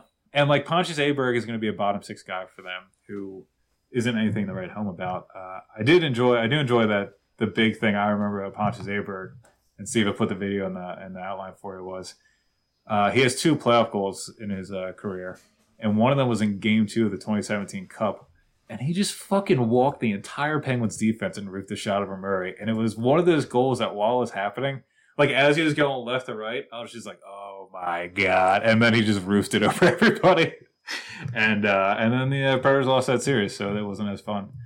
Anymore. That was pretty majestic. I just watched it. It was it was a fucking thing of beauty. Yeah. Um, but then Jesper Lindgren, so the defenseman the Penguins got in the deal, uh, it sounds like it's not even a surefire like NHL player. According to Scott Wheeler, one of the main draft guys at the Athletic, uh, he ranked him as the 14th best prospect in the Maple Leafs prospect pool when he was ranking the prospect pools back in I believe January or February, uh, and pretty much described him. Uh, it sounded like a Mark Friedman type where it sounded like he's progressed pretty well in the AHL. Uh, he could serve as like a call up in the future, but he doesn't necessarily even see a path for like regular NHL minutes. So that was the guy they got, 23 year old right hand defenseman, uh, 2015 fourth round pick, uh, who had nine points in 31 games with the Marlies this season. Uh, and he's a smaller puck moving defenseman. Apparently, his defensive game has improved, but he, uh, like, I, I don't know, like they, I, like Kapanen isn't worth the 15th, and then that throw ins they got really weren't things that should have pushed you over the top. And Hallander too is a guy, twenty year old winger taken in 2018, a second round pick by Pittsburgh, had 14 points this year in 27 games with Luleå, Luleå HF in the SHL. And again, going back to Wheeler's rankings, ranked him as the fourth best prospect in the Penguins pipeline, but that's because he fractured his leg this year. And the other two guys ahead of him on those rankings, so Nathan Legare and Samuel Poulin, uh, are slated as possible middle six forwards. And Hallander apparently has more upside than both of them. So it- it's just Hollander's o- opus is just not worth it. yeah, yeah. And then uh, Do you even know what that was? That was nope. reference Of course Mr. not. Holland's fucking was- opus. Richard Dreyfuss '90s movie. Oh, oh, yeah, you're going with a deep an Richard- orchestra. I mean, yeah, I'm not. Yeah, of course, I'm not, I'm not getting that fucking reference. I like when you just tee off sometimes. Like I get there's some stuff I should get, and then there are times where like let's, Oh, let's there's- keep- let's I don't think- that one's just I'm old. all right, all right. So Uh, Pittsburgh, so- after all this, they're still looking to make some deals, right? They're looking to trade. Yeah, pretty much. So, yeah, and they're looking that they got to trade one of uh, Murray or Jarry, and honestly, that's a little bit of a tough, dicey question right now. And all things considered, they have 9.2 million in cap space with 10 forwards signed. They still need to sign four RFAs. Seven defensemen signed. They needed to sign one RFA, and then one goalie signed, which is Casey DeSmith, and the two RFAs, Murray and Jarry. So they're gonna have to make some moves. And honestly, with the wage trending, with the decisions that Rutherford's making, he's gonna try. It feels like he's trying to build it so the Penguins can keep throwing the kitchen sink at like each postseason and really building up the teams. But he's not efficiently adding. And I, I The Penguin- just figured out the perfect trade uh, place for you do Oh. a three way deal with Boston. Bo- Matt Murray goes to Boston. oh god, Tuukka goes somewhere that can afford him, and then I don't know. Well, honestly- picks or some shit to Pittsburgh. Who cares? well the thing we were just talking about. Uh, I hope I hope Bergevin doesn't fucking try and help out the Penguins now, because like Jake Allen isn't. You know what? I shouldn't say. Jake Allen had really didn't have that bad of a year. Uh, I put him in. I put in the notes here. I'll, I'll- just mention now because we already talked about. He was traded to the Canadiens with the 2020 second seventh. Jesus Christ, Bergevin, him and his seventh. Uh, while St. Louis gets the 2023 third and a 2027th from Montreal. Uh, so Jake Allen now have he had a 927 save percentage of 24 games this season, which really wasn't like I know Jake Allen's had his up and downs and he hasn't looked great, and he was the reason why Binnington got more action and kind of helped the Blues win last year. But I, you know, the Penguins don't really have any sure bets in that. Jarry looked really good at points this season, and Murray is like, I don't know what you do with Murray, but uh, m- maybe they go after Allen and they just kind of cut ties with Murray, and that's that's what they do. But cap it at four point three five million, so again, they might have to work something out to work around that. Um, and the and the Canadiens do have the advantage of they have Cayden Primeau, uh, unfortunately, Keith's kid, uh, waiting in the pipeline after uh, Hextall and Bergevin did more of those infamous seventh round pick swaps. Uh, apparently, it's going to work out for the Canadiens somehow. So there you go. Uh, but um, looking around the rest, so the Penguins are kind of fucked, is what I'm saying. Once once Crosby and Malkin retire, we should be looking at the old Penguins, like the early 2000 Penguins, where we're going on That's 18 game losing streaks, and yeah, it'll be a real shame, be a real bitch to uh, watch that. But uh, you know, that's life, and uh, you know that's Pittsburgh, and uh, I don't know what to say. So uh, you know, Ben, Big, Big Ben's about to retire too. So I hope I hope you enjoy all your sports That's right now. Pittsburgh. Yeah. So anyway, uh, to go along with that, Mike Green has announced his retirement. That doesn't really do anything we were just talking about, but it is a big news story. 501 points, 150 of which were goals, and 880 games for the Caps, Red Wings, and two games for the Oilers over his 15 year career. Uh, only D man since 1993 94 to pot 30 goals in a season when he had 31 in 2008 09, which, as I'm saying now, is still kind of fucking nuts that a defenseman post.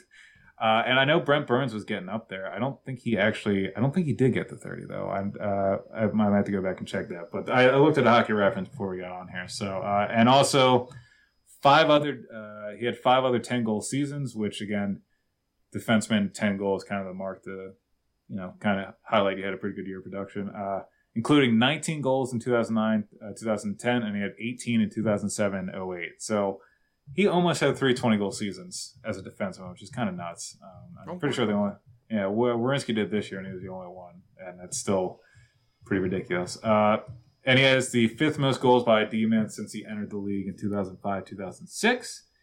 And since we're talking about the Caps, we'll move on to Todd Reirden, who was fired by Washington after just two seasons with the team, went 89, 46, and 16, and was knocked out in the first round of both postseasons, knocked out in double overtime in Game 7 against the Hurricanes last year, and then he's knocked out in five games to the Flyers' current opponent uh, this year. And they also only won two games in the bubble with one win against Boston in the round robin. So again, uh, it's kind of fun looking at the Caps mystery because uh, that team could really use a bona fide head coach that knows how to press the right buttons with that group. And, uh, you know, there was one of those guys that did that and got them to buy into the defensive system. And it looks like they liked buying into it and winning. And they could have probably done it more. But thankfully for the rest of us, they uh, got the hell out of there and let Trotz, uh, you know. Yeah, again, real fucking shame. But uh, also worth mentioning, Reirden was with the Penguins before he went to the Caps. He was an assistant with uh, the Pittsburgh organization from 2010-11 to 2013-14, and he was also the uh, the Guido Penguins head coach before that. Um, sticking with the Cavs once more, Alex Ovechkin is going to be on the cover of NHL 21, and he joins Jonathan Toews as the only NHL player to cover the uh, or uh, be the cover athlete twice for the game. Uh, Toews was on the cover in NHL 11 and 16. I think part of that, part of the reason why Toews was, well, I if I remember correctly, part of that was I think Kane was supposed to be on NHL 15 or NHL 16, and then that was his whole summer with the rape accusation. So then I think the EA changed it. So Toews kind of like I, I think that's what happened. I mean, I I'm pretty sure that's what happened. I remember that. I thought I remember that being a thing because they made it like Toews was on the cover, like holding the cup with Kane, and then they gave credit to Kane. But anyway, uh, and Ovechkin was originally on it in uh, NHL 07.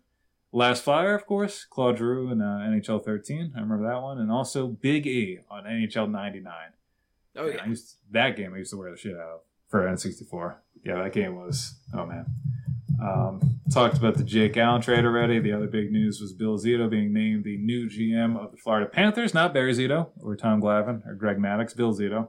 Not uh, Barry uh, Zito, had... the old like slow southpaw. yeah, that I think is still pitching with the Giants or pitched in the majors for like thirty fucking years. Who knows? Uh, but he had been with the the Blue Jackets front office since 2013-14, and his name had been thrown around. His name was thrown out last year with the Flyers. Never actually got an interview, I believe if I remember correctly. But it was one of the names. Him and Steve Grilli were like the two big shot names that were thrown out there as flyer, like possible Flyers uh, answers to the Flyers GM question. But I don't think they ever actually got interviewed or anything or advanced past uh, speculation. But uh, anyway, Zito comes in after Dale Tallon was let go earlier this summer. And I believe Dale Tallon was mainly let go because of his shitty work as a GM.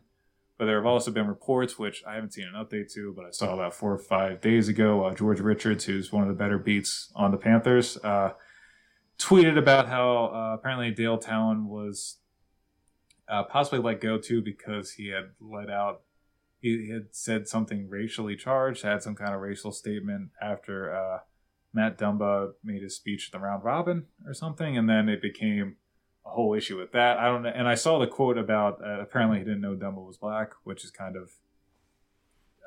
I, I don't even know what to say that, but uh, like I, he, are you serious? Like yeah, okay. like uh, that's what I mean. Like I, I so like maybe that's it. Maybe that was that would be enough. Uh, I just he. I also saw something about him saying he doesn't remember saying anything or like even seeing the video of the dumb incident. So I, I don't know. I don't know. Like that. That's just a whole nother layer to the fun of I mean, not, you know, I don't even see race. What what even is it? Yeah, exactly. That's kind of that comes off there, and uh, that's yeah, that's the note we're ending on. that's uh, that was the last one around the league. So there you go. That was uh, that's all we got. But uh, Steve, how are you feeling for tomorrow? How you how you, are you thinking they do it? You think they extended the game seven? Why not? You know, I feel good about this. I, am thinking to, they do. I'd like to keep podcasting about Flyers hockey, but we I like see. talking about the Flyers, uh, Flyers winning. We'll see. It, I think to me, if Couturier plays, they win. If Couturier doesn't, they lose. You don't think and Nate Thompson's stepping up as one C and uh, dominating? You know what? I don't. So yeah, let's just well, leave it at that. if he does, if he does, Kurt is buying a Thompson jersey. Oh, he better. We're gonna make yeah, sure he's yeah, no, he's. Uh, uh, we're absolutely going to make Kurt spend some money on that. And uh, Kurt, Kurt and Butt, by the way, gave us a suggestion for an off-season episode, which I 100% believe we're going to do, and it's going to be like four hours, and I'm here for it. So we're gonna we're gonna get in that, but we'll we'll get that we'll cross that bridge when we get there. We will cross that bridge when we get here. We have uh we got to wrap this puppy up though. I got to go. Yeah, we got to tuck go, this. We got to tuck this baby to bed. Yeah. Eat, eat so some late food and uh call it a night. So, folks, thanks so much for listening. If you have feedback for us, the best place is on twitter.com.org.edu.ca. You can reach Craig at Sports Are Bad. Yep, and uh, I put out something for Game Five about how I didn't want the Flyers. So I was writing an emotional piece or whatever. It's just pretty much I wasn't using numbers. Uh, I just wrote about how the season was what like I thought this was a the season was positive to me, and the way the fan base was feeling after the game five loss. I didn't want them to lose and have it be another offseason of like, should we trade Giroux? Is the team actually as good as we think they are? Is Niskanen for real? Is the penalty kill actually better? Is AV just was he just a glorified version of Hakstol at first, and now we're starting to see like some of the warts. Like I just wanted them to come out and take it to the Islanders for a game, and they did that in Game Six uh, or Game Five. I mean, um, So I wrote about that. I got that out there. I had the game five observations as well. Um, I'm not. I don't think I'm going to have anything for Thursday, and we'll see about Friday. So that's what I got going on. And of course, if the Flyers do end up pushing this to seven games and winning, we will have a forecast out the beginning of next week, previewing the matchup against the Lightning. Big if, big if, but we will see on that. Big if, And yeah.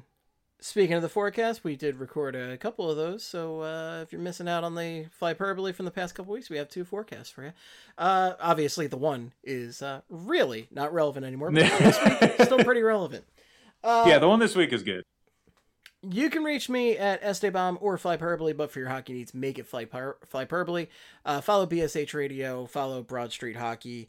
Uh, just wanted to give a quick uh, rest in peace to Chadwick Boseman. Uh, terrible loss this week in the acting world, and uh, I mean, speaking of 2020, man, like Jesus Christ, like what a terrible, like, and like the fact that he was going through that kind of shit too is just like, ah, this fucking year, this year is just fucking absolutely year, just terrible. absolutely terrible, absolutely terrible. Uh, listener shout outs. Uh, just wanted to give one to good old Mark Merc Gunner, who is a proud Oh, hey, yeah. KGB supporter who just asked for one. So why not? there you go. There's a shout out. Mark Gunner also got the, a better got a- listeners. Yeah. yeah, and also got a DM from another listener, uh, Scott Shoemaker, and I wanted to give him a quick shout out as well. So uh, thanks so much for listening, guys. All right, that's it. This has been plenty. I gotta go. Thank you so much for listening. Until next time, as always, good night and good hockey. Wow, wow, wow, wow, wow, wow, wow.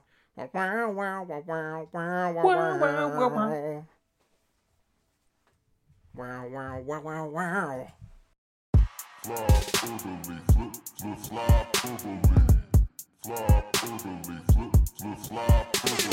Hello, everybody. This is Fly Flyperbole.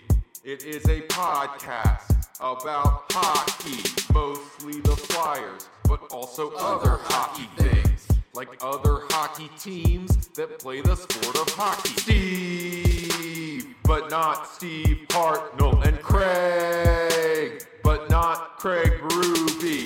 No, this isn't all those hockey guys. These are the guys who watch the hockey sport. Yeah! Flip, flip, flop orderly.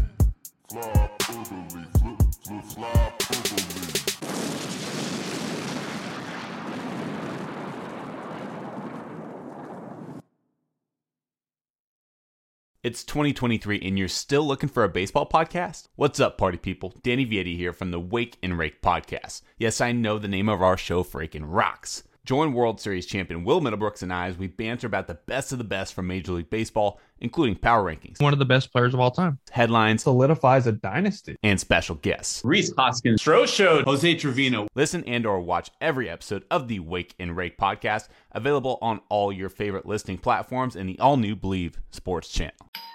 Our house is a mess. Come on in. I'm Amber Wallen, internet comedian, plant queen, and host of your new favorite podcast, Fly on the Wall. Okay, that's pretty presumptuous to assume that this is going to be their favorite podcast, by the way.